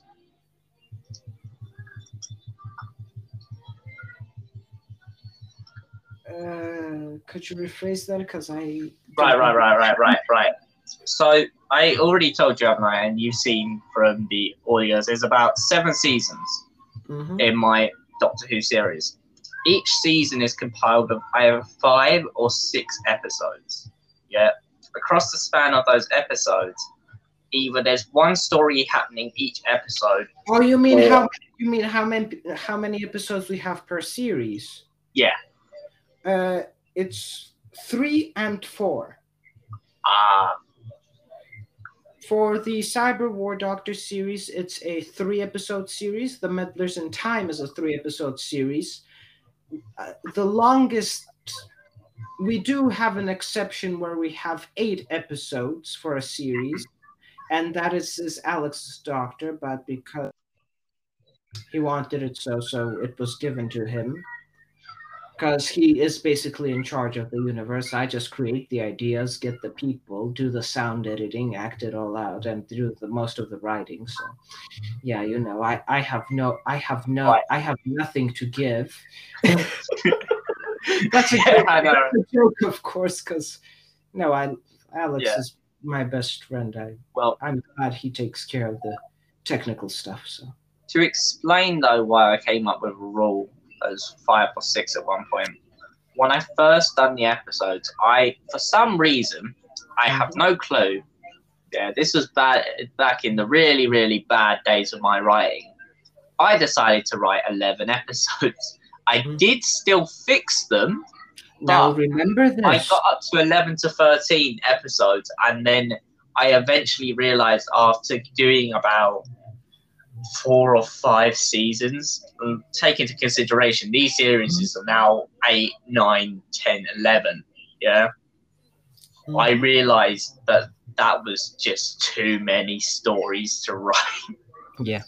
Now, please remember this. Yes. I will always be happy to come back and play the master for you in whatever format it is. Yes. But if this was my last time playing the master for you, I will I will find you. I will find you. I'll tape you to a chair with your hands to be available to just type, and I will make you write a series. you know what? You know I just thought of when you said that? I just thought of, you know what we always said before about if there was panels or things going on. Me, when we turn up to a panel, it has a spinny chair and you just spin the chair around slowly to face the audience and they're all like, why is he taped up? And you like, this Oh, is what know, you yeah. get for never bringing me back. I base and then I just be basically doing this. Ba-da-da-dum.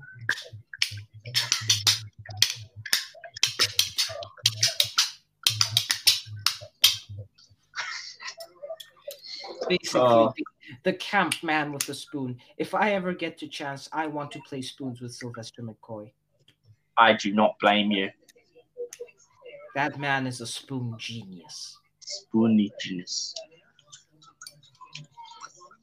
Um, I wonder. I wonder if they still do the, you know, like the two-minute online thing where you meet up with a doctor, actor. I think I think they do. I'm not too, or, or, or I, I'm not too sure though, to be honest, I'm because basically getting to somewhere with Comic Con where the Seventh Doctor is going to be, I'd have to travel out of the country, and Mhm. plane tickets are hella expensive. right, Jack, you've still got a spare vortex manipulator. Oh hell no! I don't want to vomit on my way back there. uh, nah, um, yeah, but you're right though with that. Yeah, but it's like, see, that's why it makes me laugh, right? Because fair enough, people go to cons and stuff, and that's the other thing that slightly annoys me sometimes on TikTok because I think to myself, I think I was lucky. I've only ever been to one Doctor Who event, and that was the Doctor Who festival. Yeah back in uh, what was it, eight, 2018 or something, when Capaldi was around, Mhm. and that was that was that was amazing. But like at the same time, it's one of those things that it's it's, it's a one-off, and as you said, like money and costs and everything comes into it, and people when they share it on things make it look so easy, but in reality, it's never it's never as black and blue as it seems. Mhm. Yeah.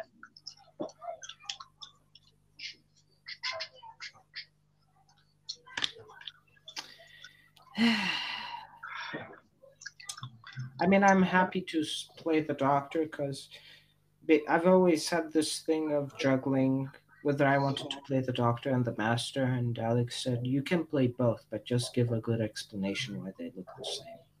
Mm.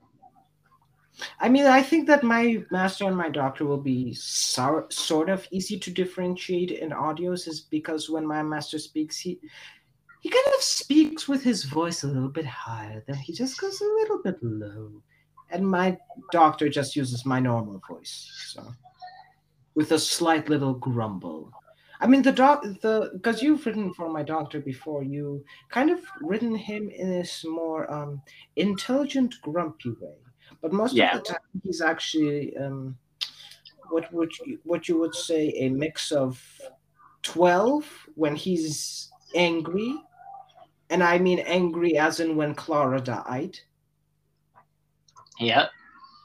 Uh, John Hurt's War Doctor, Colin Baker's doc, doc like um, for, uh, War Doctor, a little bit of Sil- Dark Sylvester McCoy, and um, yeah, I think that'd be all.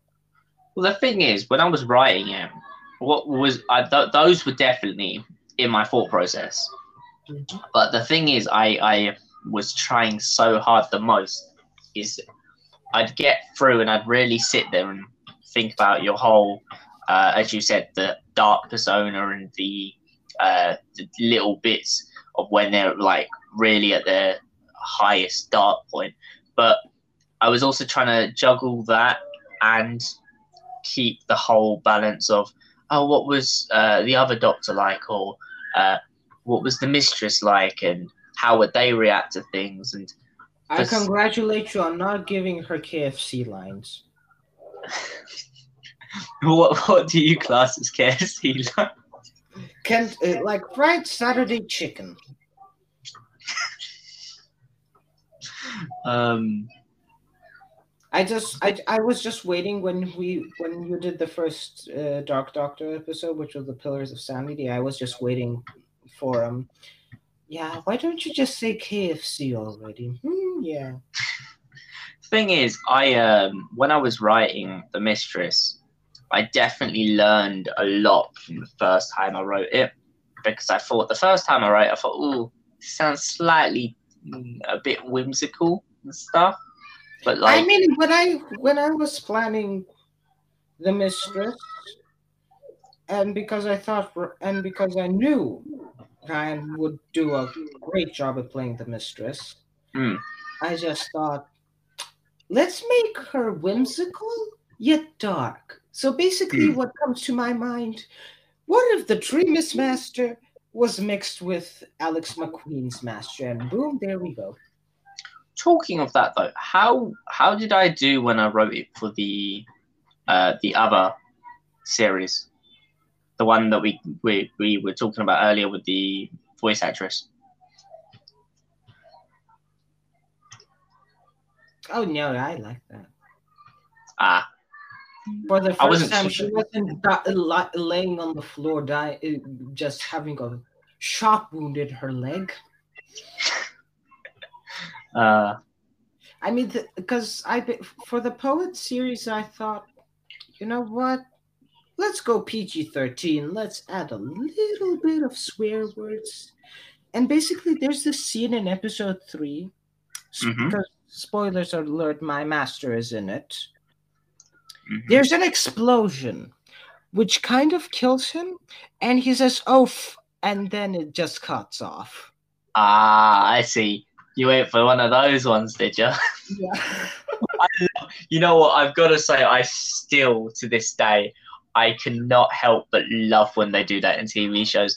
You know like when they'll be in a comedy and they'll have a van or something reversed just just on the exact second the person goes to say that word.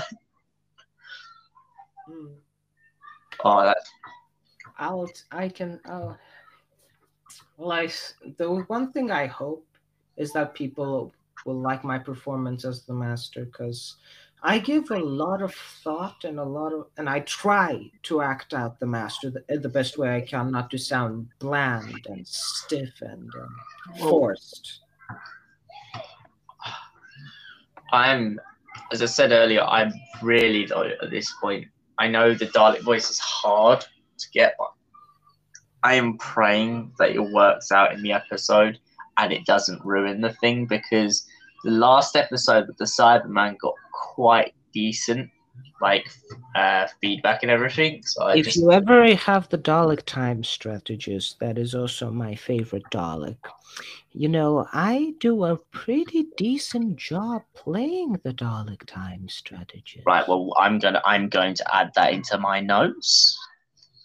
Good. Right. Where You rather should.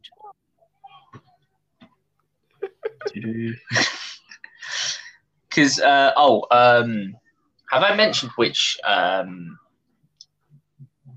Dalek is in? Oh, actually, wait a minute.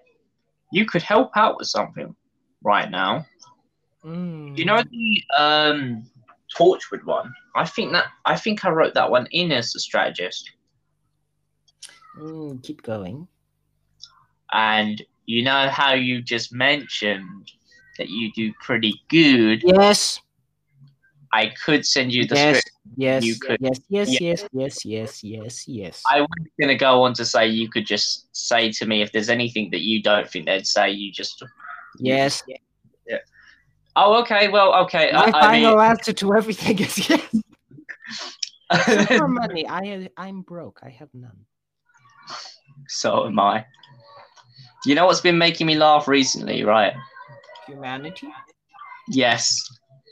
And also the fact that, right, I don't usually get a lot of attention um, from people, like, ever when it comes to, like, just being myself or stuff like that. And recently, over the holidays, I just kept getting constant DMs from people. And it was like, oh, that's nice. And I thought, oh, okay, I'll go along with it and have a bit of a laugh and stuff. And just try and be a nice, friendly person to get to know. Half, give it a couple of weeks. What do you think kept coming up in the DMs? Um, you wouldn't happen to have blah blah blah money, and there's me like, excuse me, I don't have a job. I mean, a lot of people when you they create fan productions, soon either YouTube or Spotify pays them, and usually assume that at some point they'll get paid. Hmm.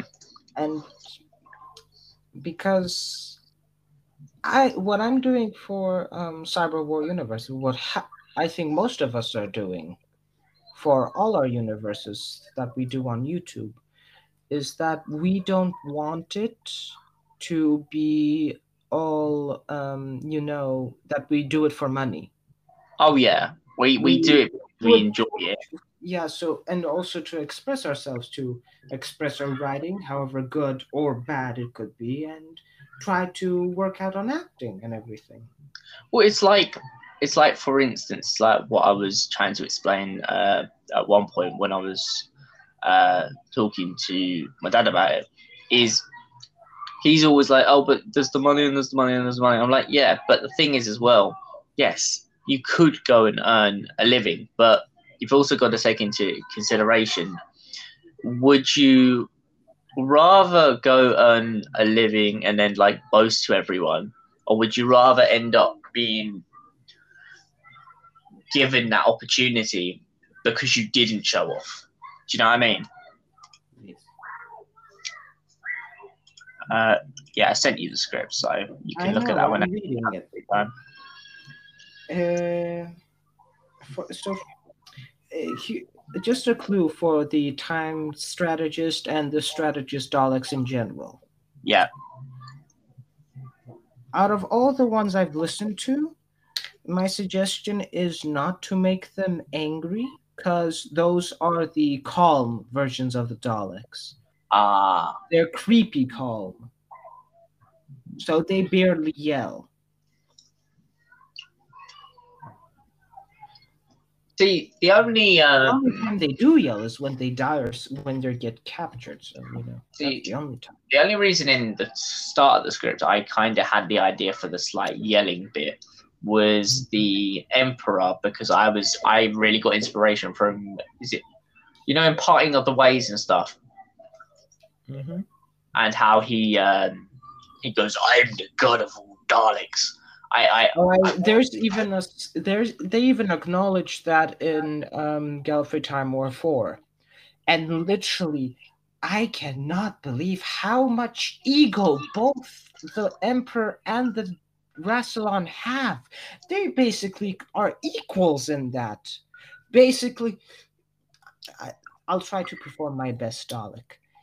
You blaspheme! There is only one god of time. It is Dalek.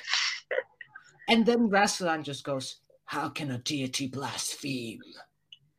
Oh, actually, I think I might have seen someone use some screenshots and stuff to re-replicate it at one point on YouTube. Yeah, and I'm like, first of all, Richard Armitage as Rassilon is scary. Hmm. Second of all, the amount of ego and insane delusions both of them have. It's uncanny. They could be brothers, twins. In another life. Because the first actor, no, sorry, the second actor to play Rassilon in audio, or third, I don't know. Um, he played this kind of bureaucratic, insane, kind of campish Rassilon. Uh, but Richard Armitage, Jesus said- Christ, I was scared for my life. You said they could be like brothers. I was just thinking of, you know how Doctor Who always The Uncanny Brothers starring the Dalek. Yeah. Yeah, but I was thinking, could you imagine, right? You know how they always go on about parallel worlds and stuff? In a parallel world, yeah? Could you imagine turning up in one of the parallel world? What happened to the both of you? What happened to the war? Oh, don't worry, we just we sorted our differences out, and now we're the best of friends. But you know who would be the most dangerous doctor, in my opinion, in the Time War? Who? The Seventh Doctor. Yes. He would press them. He would just, pr- no matter if his future incarnations did something to just stop the um pressing from the moment. What would what would the um what would um the Seventh Doctor do? Not only did he blow up Skaro, which was actually another planet that he got tricked into blowing up, he just materialized on Skaro, or just get through a spaceship because we knew Daleks. We know Daleks have Time Lord stopping technology, Let's and he just basically get he'd either land there somehow, yeah. even in a Dalek casing, and he just he would just press the moment on get on Skaro and it'd be over in seconds. Yeah, but not even that. Let's be honest, though, right? If the seventh Doctor had to do the moment, yeah, He would And if do it without hesitation. yeah, but not even the fact that he'd do it without hesitation. If the moment didn't have an interface and it just had wires, am I the only one that thinks that the the seventh Doctor would have already tampered with the wires before any of his other incarnations turned up? So they I think, they've he'd stopped also him. he'd even tamper with the subconsciousness because we know how. Turns out that one of the Seventh Doctor's powers, according to Doctor Who Wiki, was that he could, by lowering his voice, because you know when he wants to calm a person down, he lowers his voice, which is kind of Hmm. strange. Turns out that's him hypnotizing people. Wait, what? Yes. He unwillingly, which is something that that is very rare in hypnotism. Don't ask how I know. He un people unwillingly fall under his hypnotism. Wait a minute. course, So by the by the time of the TV movie, he his body was already t- getting too old. Wait, so if that's the case, if that's the case, does that mean that every companion he was with? Wait a minute. Yes, even- some, of them were hypnotized. That's why Ace kind of loathes the Doctor, because Ah. after she, after, well, because of the Seventh Doctor, she went to therapy. that well, that took a turn. Um, Yeah, it's even acknowledged in Doctor Who Dark Universe. So I swear, if that's acknowledged in the centenary if special it's though as not well, acknowledged in the Centenary Special, I will personally kill Chibnall. I do not blame you to be honest though, because Like, I mean, that would so make sense though, because it'd be And like, oh, And Big Finish is canon, I remind you, and was even made officially canon after the Eighth Doctor, after basically the Eighth Doctor's companions from the early Big Finish were mentioned. So, well, yeah. Uh, and, and Grace Holloway even returned for one audio. So, the companion Grace Holloway, because like was it Daisy? I definitely say something. I, I, I, even though I know they're gone, like we know from Big Finish that some of the companions he's mentioned are gone. I still think it would be just slightly interesting if Paul ever did play a younger version of himself to Mhm. see at least even if it's even if it's just as even if it's just Charlie Mhm. or Lucy, like it just I be interesting. why people will hate me for this, but sometimes I find Charlie annoying. I, I mean, I, I, I didn't mind her at first. She's a good I- companion, but at some point she gets annoying. She's a good companion, but I've got to say, if I'm hundred percent honest, when boils down to it, Charlie is literally just like the ex that got away. Mm. Uh, I, I mean, like one figured character that everyone doesn't like when it comes to Eighth Doctor, and everyone's still I like. I mean, I kind of get why they don't like him, but I just I don't know. I kind of relate to him in a sense, and that's C'rizz.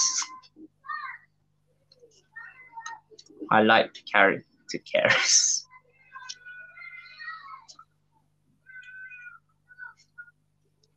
Simon, Yes. you still there? Yeah, sorry. I just I have the moment where I zone out. That happens to me. Ah, I was saying I like the character C'rizz, but you know the um, lizard companion. Yeah.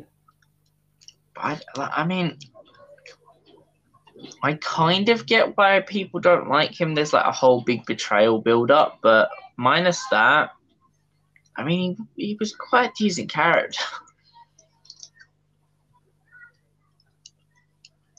um, what else? What else? What else? Lucy, I think Lucy Lucy's another example though. I mean, you know who I think Lucy would get along with though, if I'm hundred percent honest. I know Billie doesn't really want to come back as Rose, but I think Lucy and Rose would definitely get along. They've just got that kind of attitude towards the world. Yep. Um, Also, my question concerning my universe, as always, because I'm that self-centered. yes. I think I people don't like me for that, but oh well. Um, are you excited Cyberus is coming back? Because in your review, you kind of sounded like you didn't really like him. Well, it's not. No, no, no, no, no. It's not that I didn't like him. I just, at certain moments, I kind of, uh, how's the put it? I wanted a bit more. Sometimes, if you know what I mean. No, I do not. Um, uh, what's the way to put it? I felt that Cy- Cyberus was good um, in the beginning, the whole introduction and everything to Cyberus. But I just felt in some stories, Cyberus was kind of sidetracked slightly I- until the big think- build up. I think that you mean Hourglass. Yeah, Yeah. But he did have a major but I think he had a very good that he kind of got back what he had in Prisoner of the Cybermen in the Genesis code cuz yeah, I think he was think he was good enough in that. Hmm. Um, talking of, uh, Did you know I played Cyberus? yes, maybe. I mean, I I've had the pleasure of playing playing the Cybermen, but now it is taking over. So Damn.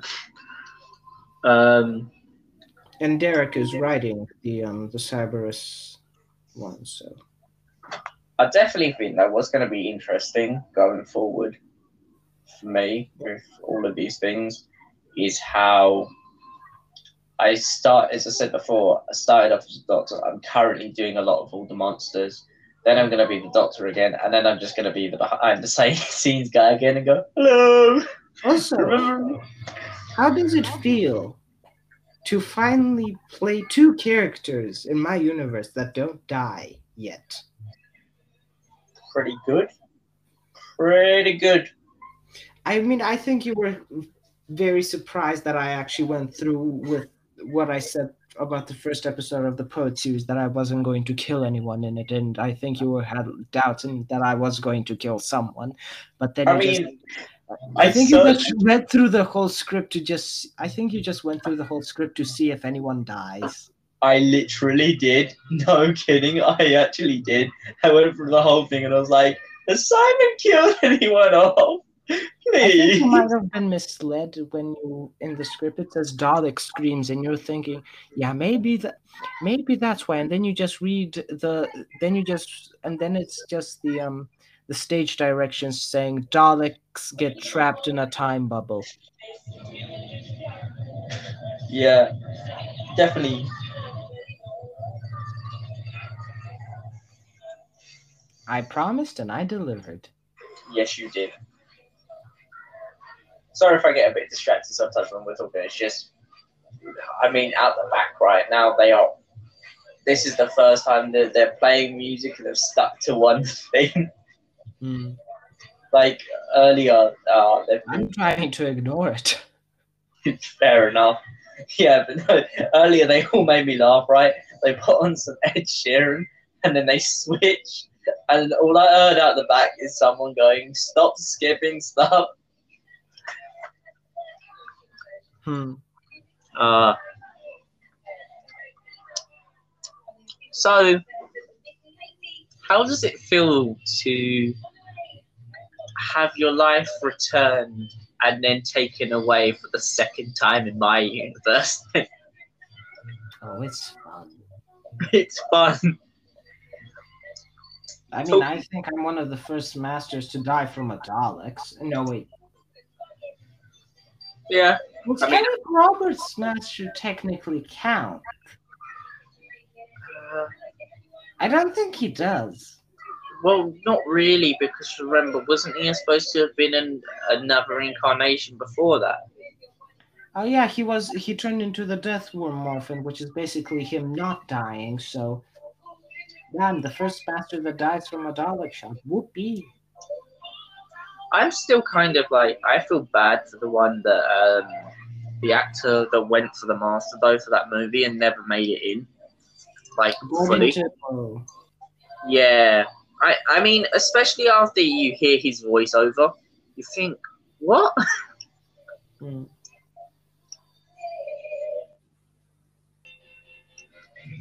Yeah. Um, Later on, in two hours or so, the um, scheduled uh, trailer for the Cyber War Doctor Flames of War is gonna be out. So. epic. Mm. I just, I just, I love the. I've got to say, I've, I've really been loving the, the direction everything's been taken with all these Mhm. projects, and it's it's.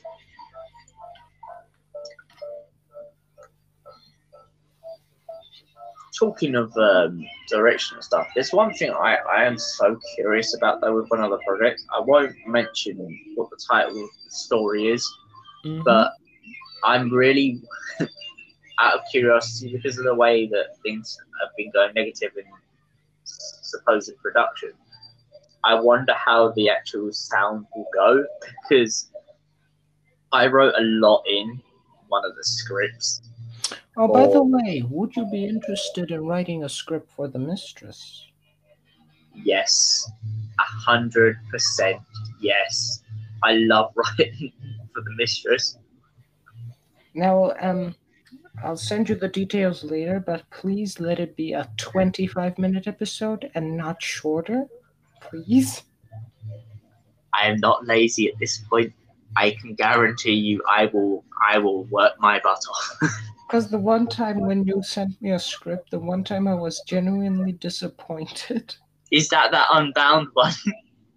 Ah, I know that that was fine. I'm talking about the last detective script, which was only four minutes long. I'm sorry. I was I, I don't even know what I was doing back then. I don't you know what I f- Yeah, wait a minute. No, no, I do. I do now, now you say that.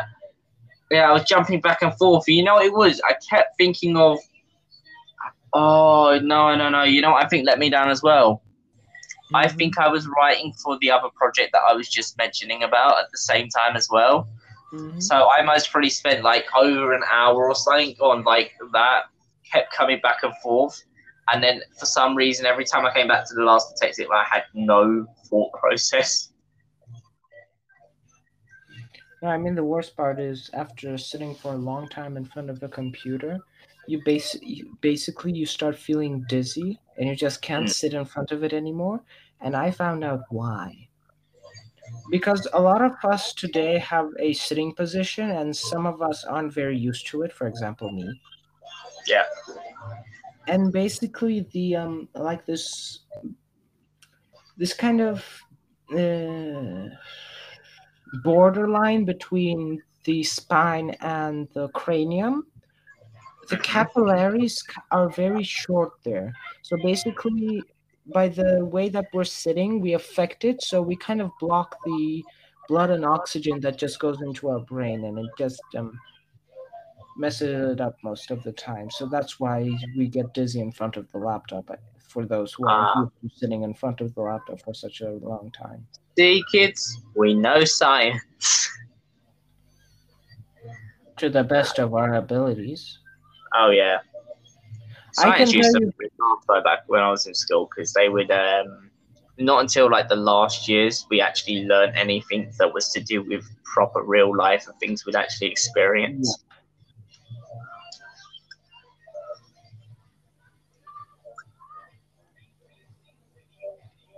You were saying, Simon?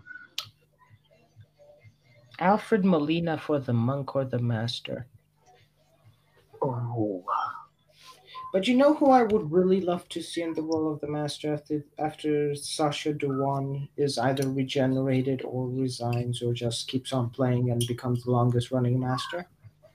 who? Robert Carlyle. I can see it. I mean, he have, I don't know why, but I think Scottish people are the best people to. Yeah, I think of Peter Capaldi. yeah, Cavaldi. Um, talking of stuff though, um, have you recently listened to Doctor Who Redacted? I have not. Let me tell you one thing. I've listened to it, and it is literally just Big Finish. It is. It is. It is like they they tried to call it a radio show, yeah, and say, but we the only radio shows we acknowledge is Big Finish. Everything BBC does is actually Big Finish. Well, literally, as as I as I, as I'm saying, right, I listened to it, and yes, at first, slightly, you can kind of see where they were going with the whole uh, podcast slash radio station type of um storyline. Mhm. But when they start making sounds for like being out in public and stuff, you're like, mm, you literally just got a bunch of uh, resources from Big Finish and said, "Oh, we want to make our own," and that's literally what they've done. They have not changed enough of it to go right. Okay, that's completely different. Mhm. I mean, don't get me wrong, the story's quite good, but uh, the problem is, I've realised as well, is the person that's written it, they've kind of made it sound a lot like a lot of Chibnall's writing, and that's not a good thing. Yeah. like in some areas, that can be a positive. Like, yeah, keep the whole decent, um, strong protagonist. but there's a lot of blaming in it already, from what I've heard, and that's like the things that Chibnall seems to do a lot of. And you think Chibnall seems too much of one of these people. He'll blame a lot of people for things, but he won't take the responsibility for himself. It's always like, oh, it's that person's fault, or uh, this is the way someone is because they are. No, there's more behind it. There always I mean- was. I, I, seeing the doctor and a lesbian couple for me is fine. I'm happy for that. But if they, but if Chibnall was going to pla- was going to eventually do this, don't do it for the end of the series, like at the very oh, end. Oh, oh, you haven't. Oh, Simon, Simon, Simon, Simon, Simon, Simon. You mentioned to me earlier you haven't seen the Sea Devils. I know what goes on in the Sea Devils. So have you time. seen? Have you seen what's happened with Yaz and the Doctor then? Did they finally kiss? Mm-mm. Eh-eh. God damn it, Chibnall! Let's put it this way: Have you ever heard of tease, tease, don't tell? Well, Chibbers, you went with that, didn't you, mate? And a You- huge middle finger to him. Well, right. I mean, I, Thing I mean, is, I, I'm it was- happy. I'm happy that the doctor is in a lesbian relationship. I'm Are happy you- about that because the doctor is the doctor is versatile. are you happy for me to spoil then? Of course. Right. So, what Chibbers has done Mhm. is he has, from the very beginning of the episode, when uh, Jodie's doctor goes like starts having talks with Yaz. Yeah. Not about data, am I? I remember that. Yep. He's um, literally it's all little little hints, and then eventually towards the end of the episode, the, the pair talk to one another, and the doctor just goes, um, "Well, you see, I can't exactly really have a relationship." It is She- kind of true because the only relationship she, the doctor could really have is um, she can only She- have it with a with someone of her own race, her own species, or someone who at least has Well- oh, huge longevity. She even brings her wife into it at one point. Um, I mean, River was destined to die, so Yeah, but she literally, uh, she literally just ends up saying the truth, which is, "I like you, I really do." But you see, if we go in this direction, I'm already, I already know I'm going to pain, and it's like, it's like a joke that someone was saying recently, though. Fair enough, he shut it down in the recent episode, but to a li- slight little extent, she could have kind of gotten away with it for a while. she Yeah. could have done it in flux instead of the Pinocchio for her uh, untimely. end. Exactly. They could have they could have had it going all the way through Flux, yeah? A little bit into some of these specials, but not as like not as grab grabbing. But as recently, Chibnall seems to have a recent thing of the doctor being told that they're gonna have their life cut short, yeah? But someone always seems to jump in and say, Oh doctor, you know the world needs you, so I will take my own life. No, please don't let me. Still, man, rest in peace, Jericho, man. Rest in peace. Jericho could have stayed there. Oh, Jericho was such a good companion material. what makes me laugh though with Jericho is his outing isn't. I wouldn't even say I'm fully satisfied with it because of the fact that he's a second away from escaping. And what do they do? Oh, you remember that ring? Yeah, that one that we all remember from like decades ago. Oh, conveniently, Potato Spud shoots it because they've got such great aim, but they can't shoot Dan down the street with a with a wok. it's true though. Tyrants are this. They're either expert marksmen, machines of war, or they're Star Wars stormtrooper material. Well, I, I've got to say, when I when I But- still think back to Flux, That's the only thing I think of those Centauros. I think these are Yeah. Also, That is- speaking speaking of um of the great stormtroopers of Star Wars, the only ones who actually know how to aim are the ones that are working for the First Order. hmm, Because you can actually see they got some decent hits on people. Unlike the they shoot at walls, but literally can't shoot at a bloody coin. Here's something though. Talking of Star Wars, can we can we just bring up for a second how they the stormtroopers can't aim for for their life, yeah. But Finn gets into a fight with one of them with a blade saber type of stick, yeah, and the guy can actually wield it, but they can't shoot people properly. I Yeah, mean, that's why I think that they would be do, that they do better with some kind of electromagnetic spear. Yeah, I mean they might. You let, let's be honest, right? If little Uncle Palp turned up to the First Order, he might as well have just walked in and gone. Uh, I I don't think they can shoot properly. Just give them spears. Yeah. Do it. Also, I was asked by production of names of which I cannot mention, but they had this idea of doing a Stitch audio Yes. From Disney, but because you know it's Disney, they'd get cease and desist. So this is you know for self entertainment purposes only. Mm-hmm. I played Stitch. You played Stitch. Yay! Yes. Ohana means family. Family means Ohana and all that stuff. And I had to stay in character for five freaking hours because they had five 25 minute scripts. Oh, oh! Did you did you at least film film any mistakes? No, because this was all live recording. We were all Oh, recording it live. no! And you know what is the worst part? what? I lost my voice on the next day. Oh no! The thing about this voice is that I learned how to do it when I was trying to learn how to do a Gollum voice. And basically it turned into Stitch. So yeah. You know, one voice I will lose. I, I mean, I love to do it, Pardon? but I, I know I will lose my voice if anyone ever tries to get me to do it in audio, and that is Yoda.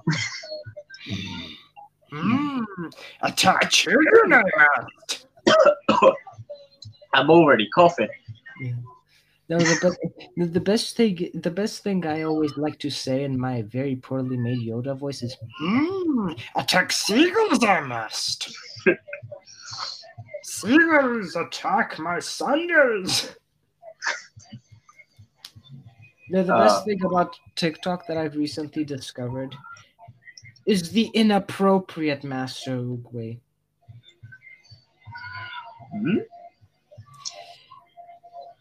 And let me tell you, the relationship advice inappropriate Master Oogway gives you is both questioning, no, sorry, questionable, yet correct. Hmm. Allow me to demonstrate. If she leaves you for another mister, you shall take her sister. Uh, you know what? No, the I've worst, gotta one, the worst one that they ever made was If she leaves you for another, you shall do it to her brother.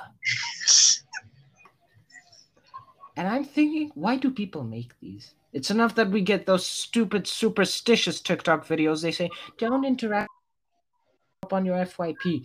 No matter what you do, they still show up. Hmm. It's so bloody annoying. thing I I uh, oh, what's it that annoys me the most? There's a lot of things on TikTok that annoy me, especially sometimes when uh, people one one person says one bit and makes it sound like history, another person says another bit, and then like you go and do your research, and you're like, mm, there's no, I, I don't know what to tr- trust anymore. Do I Yeah, trust the, the? the, the other annoying thing I find on TikTok is those, you know, where they put clips of the film and then there's this terrible narration. Oh, you know what else I hate I though? can't stand hate- that. I mean, how people, how can people post and listen to that? I, I, I dislike when people start. You know when they put a video from like a TV show, like for instance, Britain's Got Talent or America's mm-hmm. Got Talent, something. I absolutely despise when people do that. Yeah, and then you look for part two, and then you can't find part two. Yeah, and if you want to find part two, the first part is pinned, so you have no chance of finding it. Yeah. Also, am I the only person who thinks that um TikTok shorts are basically TikTok's way of showing that they can be as important as Instagram? Yeah, I mean, what is When it? saw that Literally at this plot, point, I thought everything is going it. for shorts. When I saw the plus, I thought, hmm, maybe I'm verified. I click on it and it says, create YouTube. uh, I wanted to say YouTube. it's TikTok shorts. And I'm like, well, this is disappointing. I'm currently playing around with. I, I, I know this sounds absolutely out of place to say, but I'm playing around with a piece of chewing gum. And earlier, you know the the Egyptian god from. Uh, have you seen the recent Moon Knight? Yes. Right. So you know, yeah, Kofi. No, Uh, I No. I Khonshu. oh Khonshu, yeah, uh, Khonshu. I um I made the chewing gum look like Khonshu earlier. Oh, dear. I don't know how. I don't I know don't why. know. I don't know why. I don't know Uh, the rest of the song. Please. Uh, I don't know either. Still, my master just going, three blind mice, uh, three Oh, blind yeah, I've mice. Back to at See some point. how they run. See how they run. I've still got to get back to my uh making my uh Dark Crystal audio at some point as well. Yes, are you also going to include three blind mice? I mean, I can play a character for you if you want. Yeah. Um. I have. It turns out I like. I get typecast as villains or androids. I've got. I've got to say though, my if I have a favorite villain from the whole series as in general, I'm still gonna say it's the Chamberlain. I don't know. It's just something about the character, but just Wasn't he the guy who tried to manipulate the evil emperor? Yeah, he literally tries to manipulate everyone just to get back in the Emperor's good books. Hmm. Yep, there you go. There- Hmm. Sounds very interesting. Hmm. Um, the thing is, though, I Why would say there's a slight face like adv- I have a beard. Jesus. um, there is one uh, thing though that will be definitely a bit easy uh, within audio, and that's like the podling kind of village thing, because you can just get any tavern type of noise and get away with it, because that's literally what it sounds like in the movies. Hmm. Um, but as I said, my my whole aim for the series is to bridge between the movie and the series because I'm still annoyed that the Netflix series never truly like it, it hinted towards the end that the next series was going to be oh right this is going to uh, explain uh, the fall or what led to the whole shard being this big thing but it never happened and I'm like, ugh, you can't do this to me. You can't. I can't live like this. I was like, I must know. and then this year I was like, One- uh, I um, have one request for the fans of Star Wars who've only seen the sequels and everything about Star Wars. Rey is not the most powerful Jedi. True. Oh, what? There's something else that's come out recently that's quite funny. Mm-hmm. Two things were brought up. One in you know the new Skywalker saga. Mm-hmm. There's a scene where Rey gets hugged and not Chewie, so they poke fun at that, and they also poke fun at how in Episode Nine, the giant Death Star for the director wanted a, a water planet is on the wrong planet. Mm. and they poke fun at that. Rey literally says in um, a scene of that game, "Hold up, I thought this was on a moon."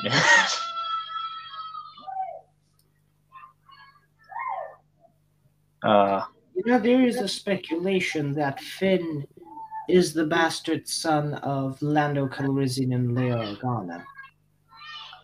I can, I can, I can definitely see it. Because, come on, at this point, Finn has the Force. And let's also be honest, right? Uh, I mean, Han wasn't exactly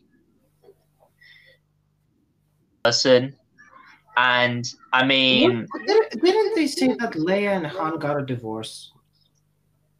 yeah, But because it didn't seem like it in the seventh movie, it seems like they still loved each other.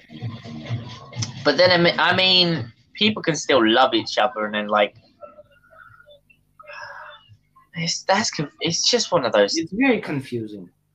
Yeah but oh, have you heard about the theory though that uh, Rey and Ben could be a really messed up relationship because Yes, she- because I agree with it because basically we it's even they said in the books that Palpatine actually no in the comic books we can see you know the one where Darth Vader travels into that different realm. Hmm. Can we talk about how um in the comic books we can see Palpatine literally altering the Force around Shmi Skywalker. So it's good to know that basically Rey and Ben could be distant, distant cousins. but no matter how distant, it's still quite. Mm, You know what I find? You know what I? You know what I don't like? What? That Kathleen Kennedy is in charge of it. true. It it should have been Dave Filoni and Jon Favreau. You know what else though, right? Wars. Even I, th- I, I have a feeling though, right? From when you watch the interview with Rey, uh, with Daisy Ridley, I have a feeling even she doesn't agree with being the Skywalker, because I think she even like when she goes, "Oh, I'm Rey," or uh, Rey Skywalker, but technically Rey Palpatine. Even within her voice tone, it sounds like she read the script and thought, "Where on earth did this come from?" Mm.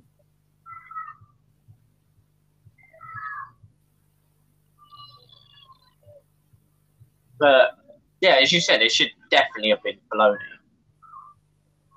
and Jon Favreau, because they're the only two that actually under, except for George Lucas and Mark Hamill, they understand Disney. And let's let's let's not forget that the actor of Kanan also understands the whole. Also, can we talk about the interview that Tom Baker once gave, where he said, "Well, they treat me like a sci-fi god," and I'm thinking, "Well, that's a little bit bold of you, Tom." And then I realize he played in both Doctor Who and Star Wars, Hmm.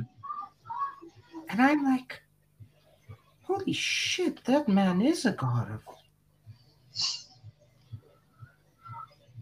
He is what he is, isn't he?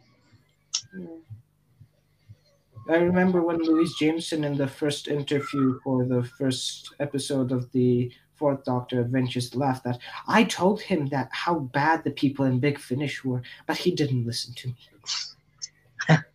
but it's nice to know that they're very that after the show they actually became very good friends. Hmm. Because we know that um Tom Baker was rather cold to say it in the slightest to Louise Jameson when she was playing Leela because he didn't like the companion. But after left after everything kind of finished and everything settled, they became such good friends. Hmm. I th- I think that kind I- of um, Lalla Ward and Tom Baker aren't really that good of friends anymore. Considering how many stories they do with Leela and how many they do with Lalla Ward's Romana for the Fourth Doctor, you can kind of see it. Yeah. I gotta say though, I definitely, I'm, I feel bad for um, the actress though of uh, Leela in a sense though for the time because she just became another costume stereotyped type of character. That big finish gave her a great, great way to sh- just show herself off. True.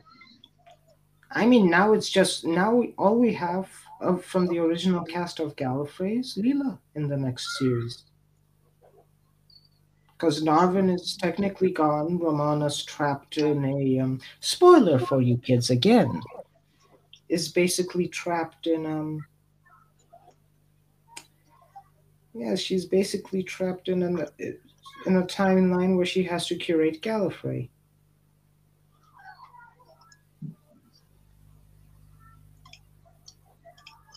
What? Mm-hmm. She's trapped in another dimension because Russell, because she basically she could be the only one who would get could have gotten rid of Rassilon. And we all know that's true because Yeah. once you travel with the Doctor, you know how to take down almost everybody. True. Very true. I mean, I have the pleasure of pl- playing Irving Braxiatel in another universe I'm working for, and basically, Irving is one of my favorite Gallifrey characters, and um, I'm very honored and happy to play him. She. Um. Because my first appearance, I'll spoil one thing, it's actually in a memory. What a distant. Because I think that at this point, my incarnation is somewhere after. Um, uh, wait, what was the first one's name? I forget actors' name after a time. When I don't, David Richardson. Yeah, I think. It, am I correct? Maybe. Oh, I'm looking at the wrong cast list. Miles Richardson. Sorry. David Richardson is a producer of Doctor Who. Sorry. Ah. Happens to the best of us kids. We all have a faulty memory. Exactly. I apologies if I say kids. I just I, I don't know why. It's like in every Kids, interview. people, adults, we are all one. You know why? Because in some actors' interviews, you can always see like the actor just goes to the audience and says, "Kids, don't watch." They made me laugh though, really, with that one because you think they say don't watch, and then sometimes they'll do something, and then like they'll just laugh it off anyway and be like, "Oh, well, they'll grow up and have to deal with that anyway." Hmm. So you think to yourself, you think, see, this is why I think censorship does and doesn't work because there's things out there that yes can be censored. But there's other things out there that you think it's a natural part of life. The longer you censor it, the more people won't understand it. Mhm. And when it comes around, they'll be sitting there and you'll be like, well, I, I still can't talk about that. But it's like, that's why I really like members of my family when it comes to things because we've always over the years been very open about anything. So we'll never shy away from even if something's a bit more of an adult topic we'll all just embrace it because we know eventually eventually it'll have to be brought up Also, I have one question. yes Do you know? Because you know, oh, there's you can always put like a picture, and then you have the audio, and then do you know how to get like you know those lines that just show the audio? um Is it I know. like audio shower converter or something? I know what you're talking about. I do not currently know. I will look into it though for you, because Thank you even much. I myself am very interested to know how they do that. Yeah. Well, I think it's time for me to go. It's time for a farewell.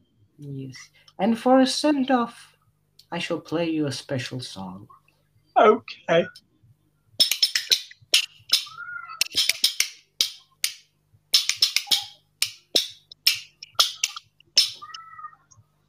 So beautiful. There's a tear in my eye. I know. I just rickrolled you on spoons. Uh, well, thanks again, though, uh, Simon, for coming You're along. welcome. Uh, It's always a pleasure. I look forward to uh, speaking with you very soon. Before I leave, Yes. do a behind the behind the scenes with the cast after you finish recording everything, and you just get all the cast members together to introduce themselves and what they thought of the script and the episode.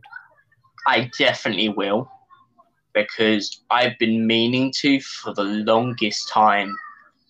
Already, I've been meaning to talk to uh, Craig at some point. Like, I've been meaning to get him on this. Yes. Uh, Trinity, I've had on here before, but I, I, I think, like, I think in general, we just need like a bit of a talk or something at some point, just to really get out what people thought of it. I mean, I did a behind the scenes for Master Chronicles of War with Alex. Boy, that was chaotic. I wonder what it'd be like with us then. Hmm. Well, again, thank you for having me. It was a pleasure to be here. I hope to be back soon, and I hope for more roles. yes, I will bring them like storms. And see, you still got the evil laugh going, right? see ya. Bye. Bye.